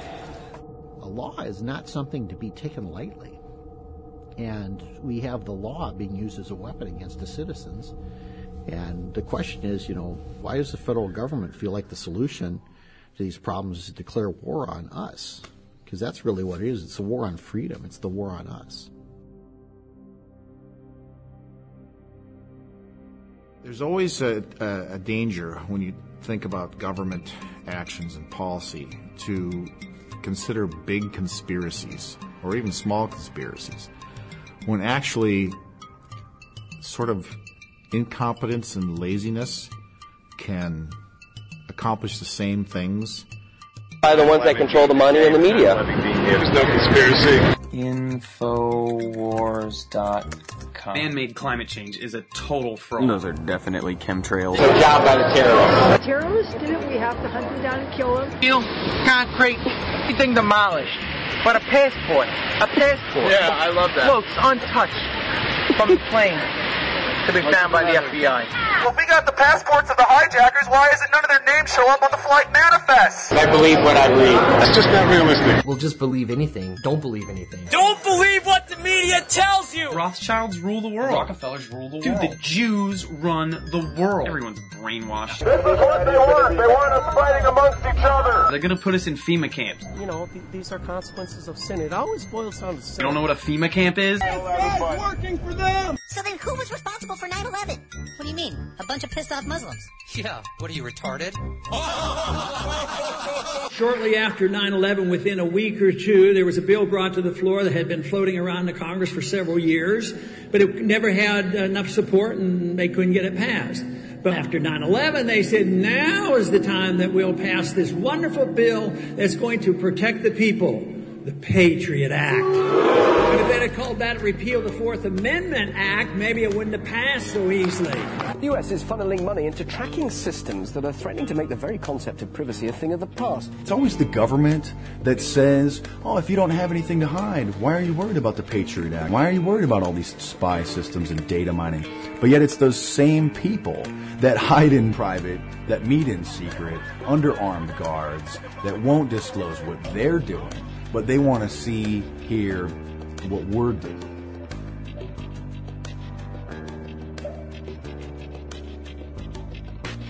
New televisions have cameras and microphones built in them, facial recognition scanners, audio voice recognition. So that is an open video camera and an open mic in your living room, in your bedroom, that any sophisticated hacker or the government could and do tap into at any time. In New York City, they're implementing iris scanners. It's actually an app for the iPhone. We are 5 years away in New York from zero privacy. Scientists are reportedly developing new technology aimed at identifying anyone from much greater distances. Technology that uses physiological and behavioral recognition to identify people. People thought that drones were just in Afghanistan and in Iraq. Now they're in America. Now they're arming them. Now they're putting facial recognition scanners on the drones. When I worked in the agency, this was the day before, gigantic amounts of computerization. Everyone had a 201 file. Everything we knew about a target would include any comments that people had made about you, anything we'd overheard about you, 5 or 6 files, each 2 or 3 inches thick. The amount of effort it took to go through something like that in paper format meant a good deal of the 20,000 employees in the CIA spent their time doing just that. In today's digital age, when you can go online and get 90% of a person's history just from open source, your life is not your own as far as the government goes. You can't have 100% security and also then have 100% privacy. We're going to have to make some choices. We see the globalists building a giant police state control grid and calling themselves technocrats. A technocrat is a group of dictators who use technology to control people. It can be warrantless wiretaps and warrantless searches on your digital information. There's stuff out there that will suck your hard drive in 10 seconds or less. It's no big deal. A system touted as a national security necessity is being used to build a database where the biometric identity of millions of Americans will be gathered and stored. It is of no dispute that who you're calling, when, how long you're talking, what you're buying, all the stuff that happens on your smart device is being used. Now, at the time, there's no legal oversight as to what these fusion centers, as they're called, there's no oversight as to how they're going to use it, but it's there. So they're fusing databases, which is the concept of a fusion center, from driver's license, criminal databases, social networking, they've added to that now. The CIA could care less about all these social media because it's not sort of objective reporting on people, but the people who really care about that are commercial entities. And they're leading the way on the science of extracting all this information and coming up with algorithms to explain this person believes this person believes that. Computer algorithms that they're using can track most people's habits and what they're going to do within a 94% accuracy rate. Google boasts about that. Of course, now the CIA has noticed that, all right? And all they simply have to do is buy a commercial off-the-shelf product to find the people they really want to find. So if I use my iPhone to purchase a product, you know, it's flagged, it's under suspicion, I'm going on a list. That will be, you know, tucked away for a later time. That means that people can collect it and then look at when they want to. And they may only want to when all of a sudden you say, hey, I object to this. And they go, oh, well, let's take a look and see what would make you object to that. Let's see why you don't like what we're doing to you. You haven't committed a crime yet, but the second that spectrum of crime shifts over to include whatever it is you are doing, they do know what you are. And now I can be targeted politically. It's happened. People being targeted by the police state because of their political affiliations. People's children being taken away from them because they're critical of the government. If I go and try to find out something about you, and I have to do extraneous measures to do that, there should be no objection from you, because if you're not doing anything wrong, what have you got to hide?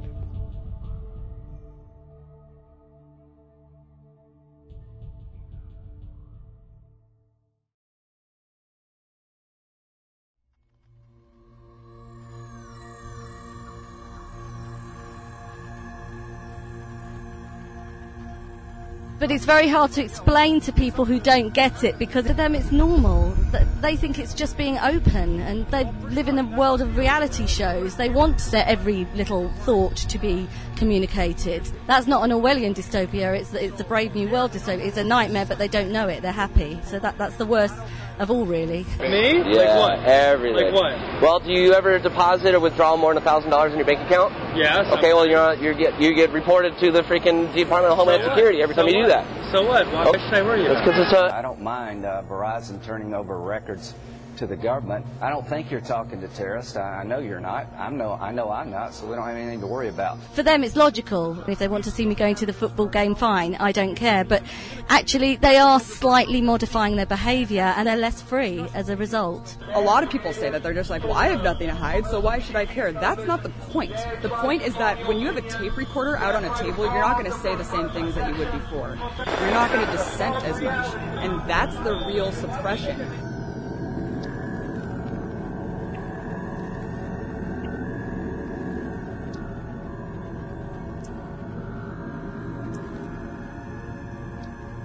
I'm worried that the new generation doesn't understand what privacy is because they've never had it, and because everything is about sharing. And I mean, we probably the last generation who knew what it was like to be unmonitored. Therefore, we know what we're losing, but they'll never know. So the question is, why don't you trust us? And I tell people, because I've been one of the people who are supposed to protect America. I'm just a person. I have likes, dislikes. I have opinions, and all that stuff bleeds through to what I do.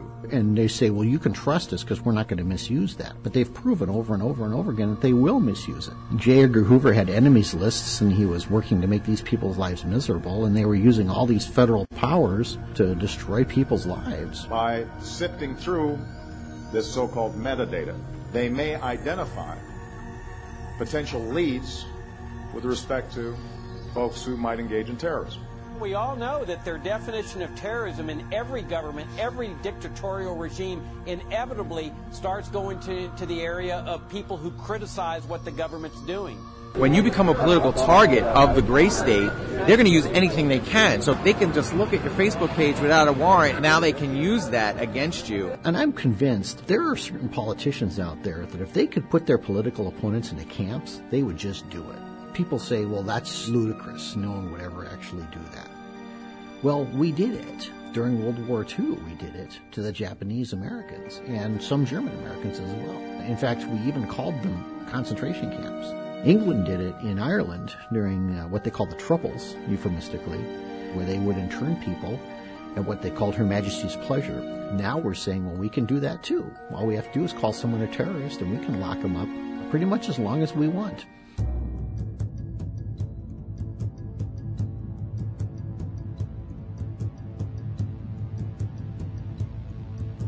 When the Patriot Act was introduced after 9/11, its most draconian measures were not exercised right away publicly. It was much more private. Well, now with the passing of this new Senate bill, they're advertising it. They're saying it's here now. Have you heard of posse comitatus? You know that, right? Yeah, I mentioned that today, but I'm not familiar with it. It strictly prohibits, and it's very clear that the military is not to be used against American citizens, not to be active on American soil. Being military police... Yeah. That's kind of our job, too. Yeah, but not on U.S. soil, right? Actually, we're going to be certified as U.S. soil. Law enforcement? everything they go through to be certified, we're going to be doing the same thing. It's almost like we'll be going through the academy like they did. Right there. Can you see your hands? Hey, look, you need to relax. Stop. I don't know who you are. You need to. Don't put your hands on your gun. Are you kidding me? Go ahead and turn around for me, sir. I'm not turning around. All right, go ahead and step to your vehicle. Am I being detained? You're not being detained, but you're being questioned. What they're doing is turning the United States into Iraq, and that's really no exaggeration. The same legal structure that applies in Iraq under the laws of war is what they're claiming to be able to do here at home in the United States. There's no legal barriers anymore as far as they're concerned. And that any American citizen accused of being a terrorist does not deserve a jury trial, but instead will be an enemy combatant under the laws of war. Authorizing military force, that's killing you, military detention, and military trial or rendition to some foreign country. It seems like that could happen to anybody. All it takes is for a couple of people to say, hey, you're a terrorist, and you're going to get picked up. You're not going to be able to talk to a lawyer. You're not going to have any rights in that situation. And when they say, I want my lawyer, you tell them, shut up. The Constitution guarantees due process. It does not guarantee judicial process. If you had a family member of yours arrested for any reason, let's just say they're guilty of a crime, wouldn't you at least want to know? Wouldn't you want to know that the facts will be disputed in a court of law, and that they stand a chance, that if they are innocent, that can be found? Or they'll use one of the forms of torture that they've determined are actually not torture. It's all semantics. They say, well, this isn't torture, so we can do it. What they're saying now is this isn't internment, so we can do that too.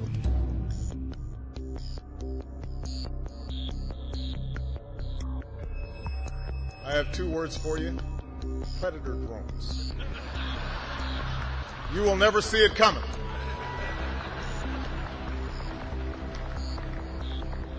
You think I'm joking?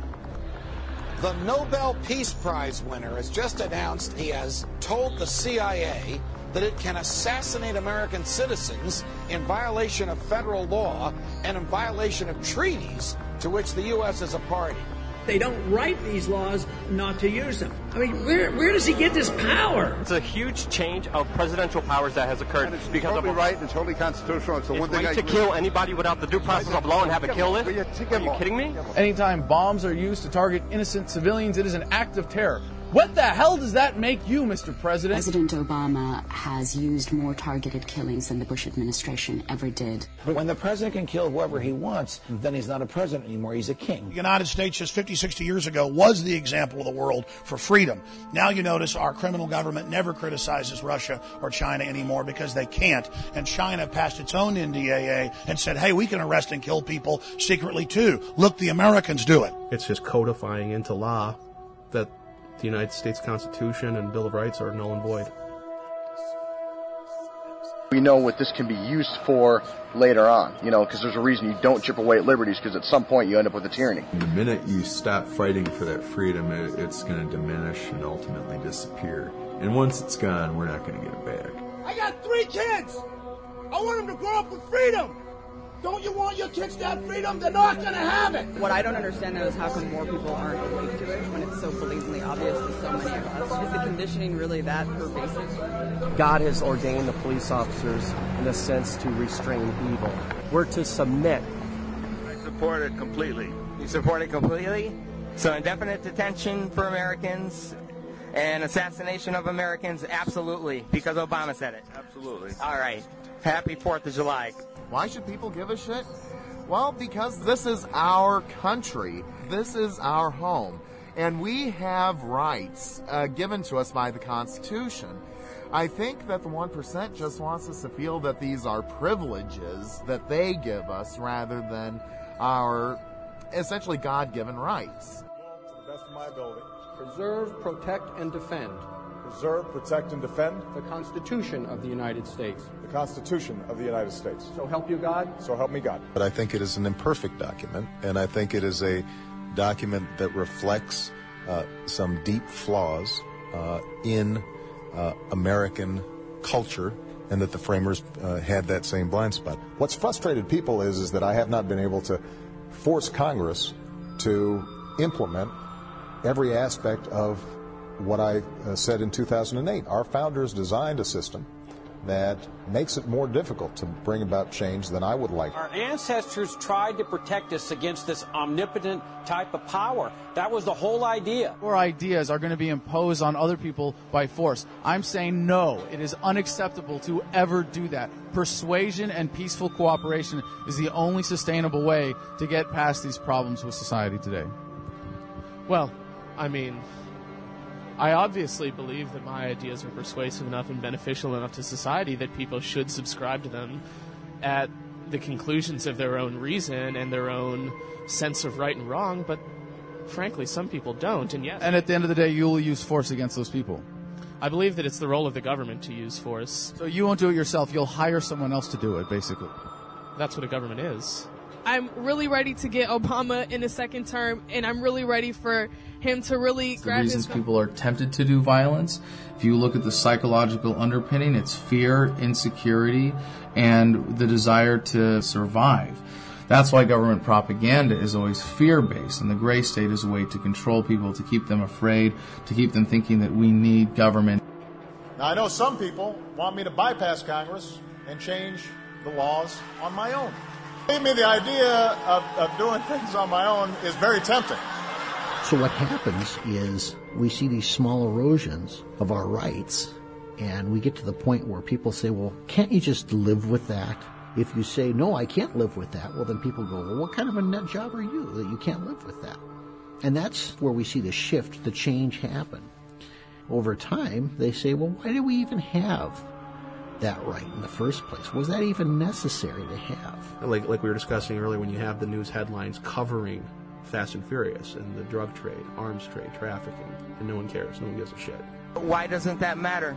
Doesn't matter to me. Is it because of Obama, or is it because he's a Democrat, or just because you trust the government that much? Well, all three.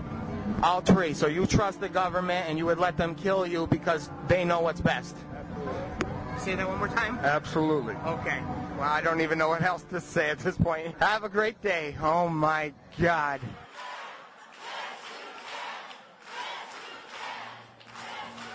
The gray state is inevitable. It's coming. And it's already here. Urge you, today's Viper searches did not come from any particular threat. One TSA official says intelligence tells them they should be focusing on the highways as well as the airport. The menace of terrorism has mutated. Returning military. Homegrown terrorism is one of my biggest concerns. It's happening in our own backyard. They're recruiting truck drivers into the First Observer Highway Security Program. All have a role to play. Working together, we can all help secure our country. Well, what's suspicious activity? Again, in this sort of Orwellian nightmare we're descending into, people are not engaging in critical thinking skills, so suspicious activity is intentionally vague. Because, hell, to different people, anything's going to be suspicious.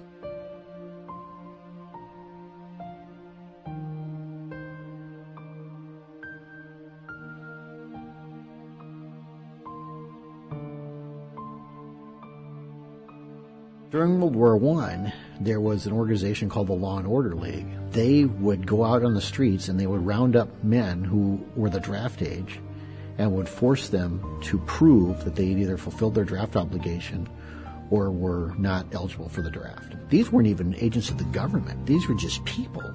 These people carried badges, and they had all the authority of the federal government behind them. Yes, we can. All streets are raised to murder. Yes, we can. Have our own dreams that do not commit the space of your dreams. Yes, we can. We have these pseudo-volunteer organizations now. Yes, we can. We really haven't defined what their role in all of this is either. We cannot continue to rely only on our military in order to achieve the national security objectives that we've set. We've got to have a civilian national security force that's just as powerful, just as strong, just as well-funded. Now we begin to appreciate the magnitude of our opposition. This is not an obsolete single tyrant thousands of miles away who threatens everyone's freedom publicly, but a convoluted mess of legislation and social evolution whose enforcers believe that they are working in the best interest of all and whose ranks are filled by our own friends and neighbors. They say revolutions are won by the 3%, and that may be true. But the gray state, the real gray state, is the 97% who will not have their entitlements threatened by a minority. at the first sign that these government subsidies will end, will finally act to betray us. People are getting inured or conditioned to accept violence that's not happening to them. And next thing you know, you've got people showing up on your front door saying, it's time to go. We changed the law, and now you fit. What we have now is the illusion of a free republic. It's called incrementalization. Hitler did not have the Jews rounded up into camps overnight. It was step by step. First they had to show their papers everywhere they went. Then they needed tattoos. Then they needed to relocate to labor camps. Then they were exterminated. We're gonna spread happiness. We're gonna spread freedom. Obama's gonna change it. Obama's gonna lead 'em. We're gonna change it and rearrange it.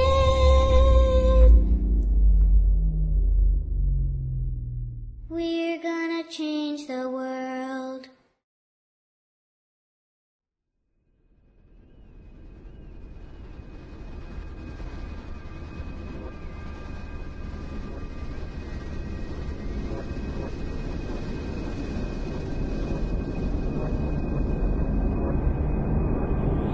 They are prepping for an economic collapse, the likes of which no generation has seen in hundreds of years.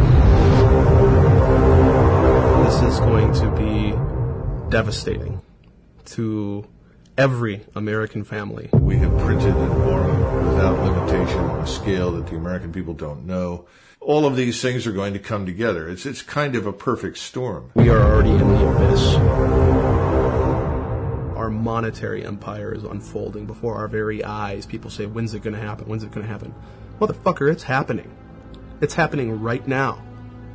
It's happening right now. And thanks to Mr. Geithner's influence, we've already shipped trillions of dollars over to the European Central Bank in the hopes that they could postpone this inevitable collapse. We are about to plunge headfirst into the third world. The prosperity you and I grew up with, the cheap access to food, clothing, fuel, never again. A future where the federal government literally controls distribution of power, food, water, is only one sort of widespread disaster away. We have 48 million people on food stamps right now. So when the economy collapses, literally millions, tens of millions of people dependent upon that system. They know nothing else. You look at Hurricane Katrina. They turned the Superdome in New Orleans into a giant FEMA camp. And they didn't get water out there for 5 days. You really think their job is to feed you and protect you?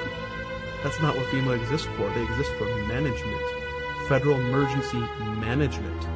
And there's no better way to manage you than with throwing food. And they kind of decide who's hungry and who's not.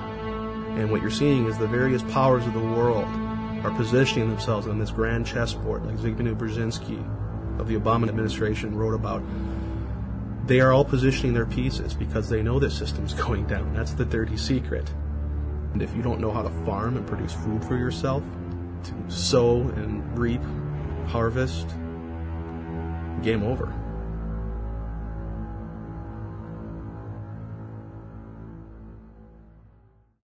We have become decadent.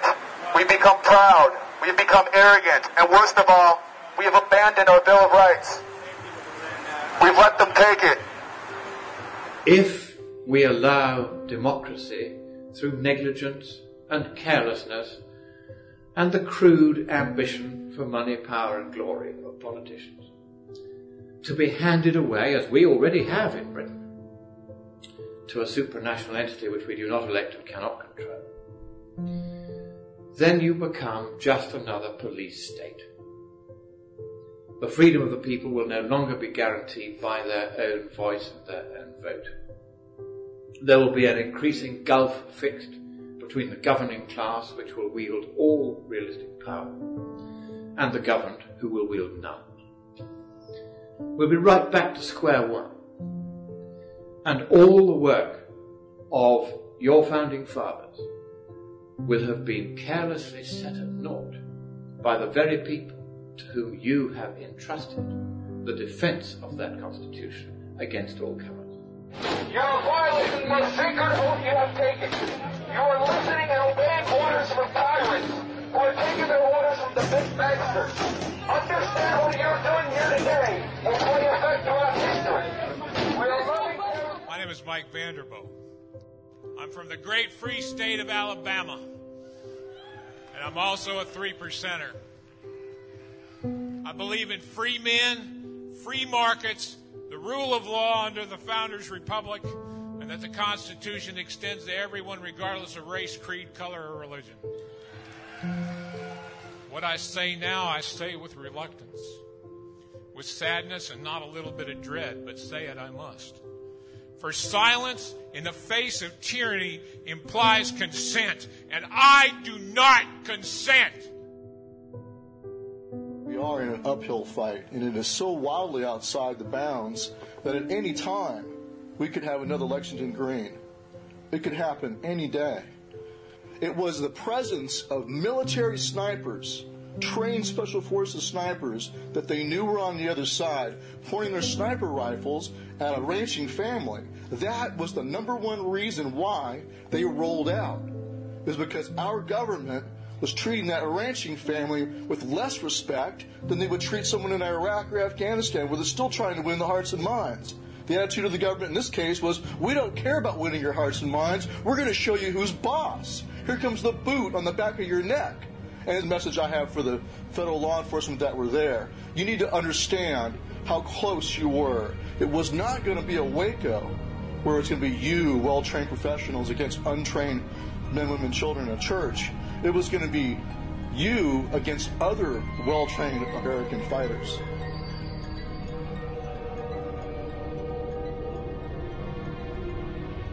As far as I know, King George, until the fighting started, did not claim the power to order colonists murdered.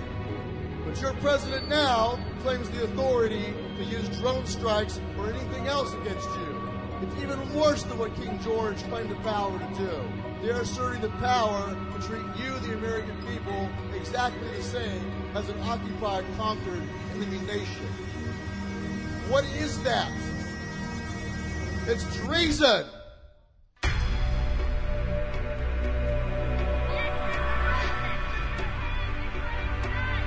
We have three ways to deal with the government.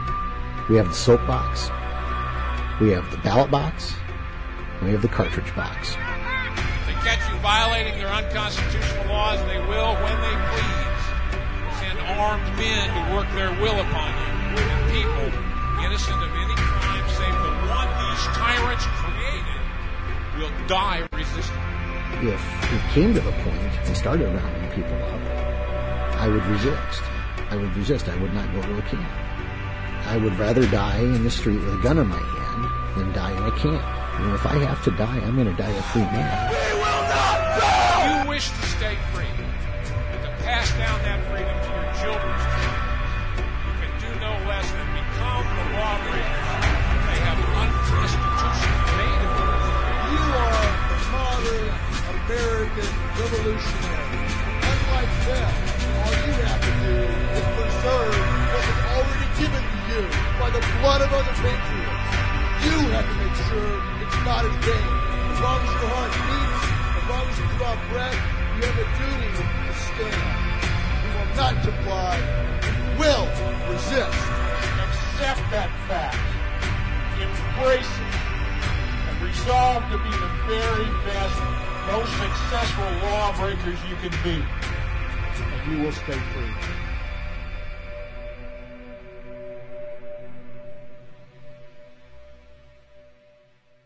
When does the info war turn into the shooting war?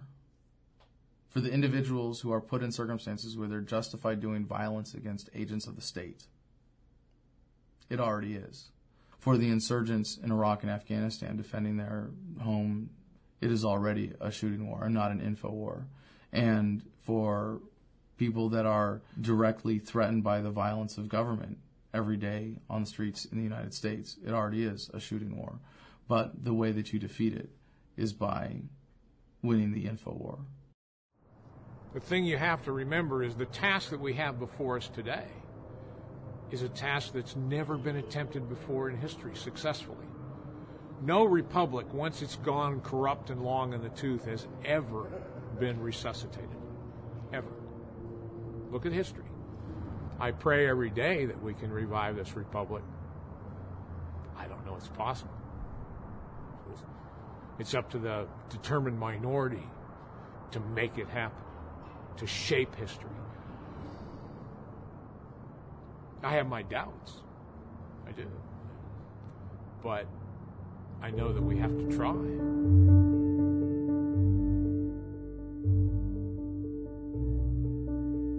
But America, you still consist of nothing but free, beautiful, independent human beings capable of being the alphas of your own lives. Oh, Daddy! Oh, Hi! We're coming to a point in human history where statism, I think, is coming to an end because people are waking up to its true nature. Human productivity, prosperity, that the government can never stop, is going to empower us to see past the paradigm of statism. It gets down to the conclusion, very simply, freedom is popular. It's not my message, it's a message of America. Zen libertarianism is something that has allowed me to really fully appreciate the epicness of every moment that I am fortunate enough to enjoy on this planet. If you really understand the physics of reality, the fact that every cell in our body is replaced every 7 years, that at the atomic level there is no such thing as matter as much as there is waves of energy that matter is composed of, and of arranging the molecules in your brain to engage in the rest of the world, to be a part of the universe, to enjoy the experience that it is to be a spinning wave of energy, a spiral of light that we are as human beings.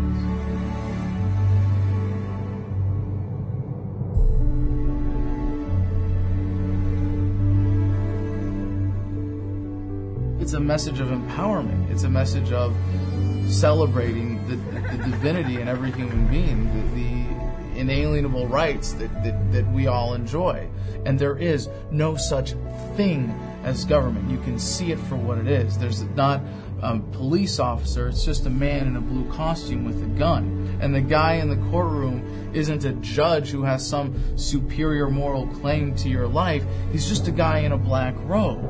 And you're able to see the matrix. You're able to wake up and see all of the code behind the language of society and the way that we think, and to be able to free your mind from that prison of fear and being able to step back and never be caught up in the fears of statism, to be afraid of losing your life, to never be afraid of dying because you come to accept its inevitability. That's Zen libertarianism. We choose to be libertarians because it makes our lives better to embrace the truth. At the end of the day, we all die. We're all going to die. No one gets out of here alive. And so what counts is what we do and who we are. We need to stop trying to wrestle over the government and use the government as a weapon against each other. I'm an housekeeper. Okay. We need to say, we're not going to use violence to enforce this. We're not going to use force to enforce this. We're going to settle this in a more civilized manner. There isn't much chance of avoiding the quote-unquote hard landing that we've been discussing. It is a precipice that some states have already plunged over, and that the federal government threatens to follow. What can you do about it? It's the same thing that's been going on since the beginning of time. We have no power. That's the other lie. The other lie is that these systems can't be wrecked. They can be wrecked simply by an individual saying no. Let's be a man in America and a woman. All we got to do is stand up and say no. There will always be somebody who wants to be free and is willing to fight to defend that. Human beings need to be free in order to achieve their full potential.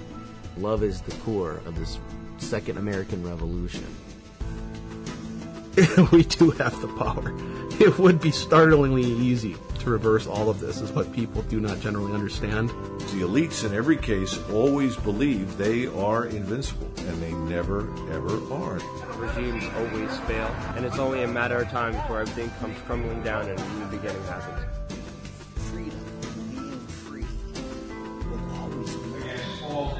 All we have to do is essentially refuse to play ball. You get enough people to do that and just refuse to go along. It doesn't involve a bloody revolution. And in fact, for this one to really truly be unique from revolutions in the past, it has to be that way. And that's it. And it's up to us, guys. This is no joke. Tyranny is the old idea. It's over and done with. We don't need more tyranny. Change this country, go back to our roots, decide that we want to live in a free country and not in a country rapidly drifting toward totalitarianism. We need to reverse the course. I want you to imagine this. Imagine if every single soldier, sailor, airman, and Marine understood what you understand, knew what you know, felt what you feel about freedom. Imagine if they had that conviction in their hearts and in their minds and in their souls to be a warrior for liberty. Would you fear them anymore?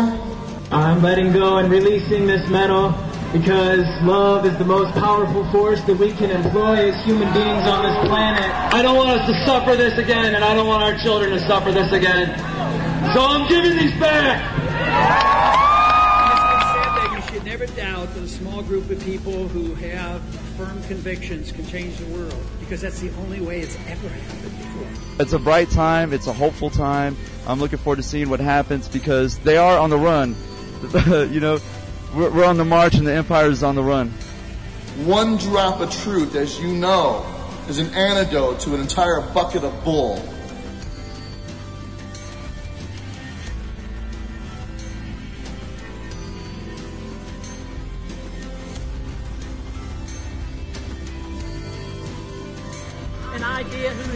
Has come, cannot be stopped by any army or any government.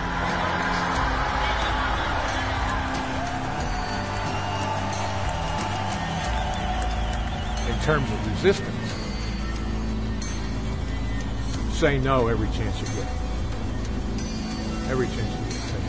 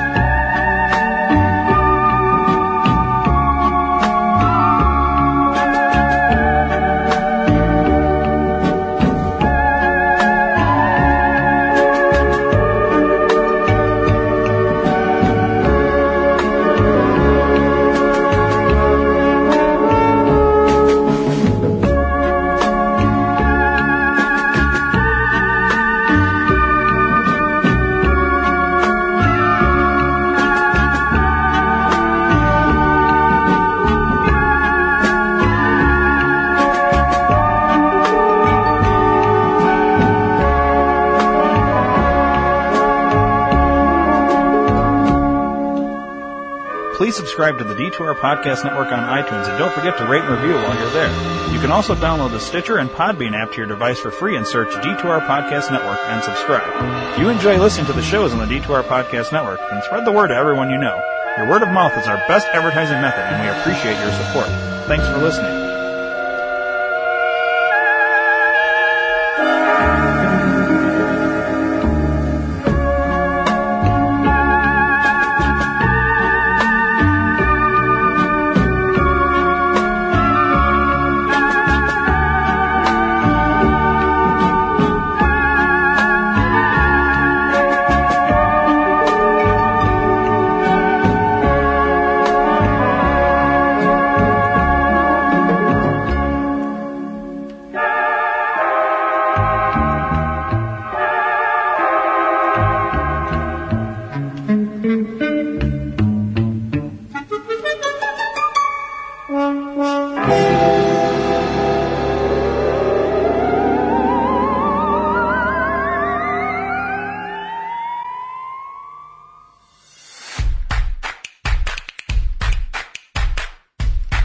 Where can I buy a director's chair? Amazon. Where can I buy Welcome Back, Kotter on DVD? Amazon. Where can I buy that Humping Animals adult coloring book with a dog fucking a chicken on the back? Amazon. Go to d2rpn.com and click the Amazon banner. Buy an oven mitt.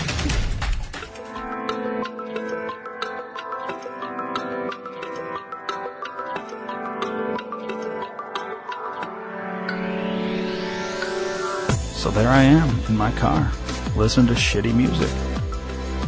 And I ask myself the tough questions. Why am I listening to the same song over and over again when I could be listening to the D2R Podcast Network? And is it true that he who smelt it dealt?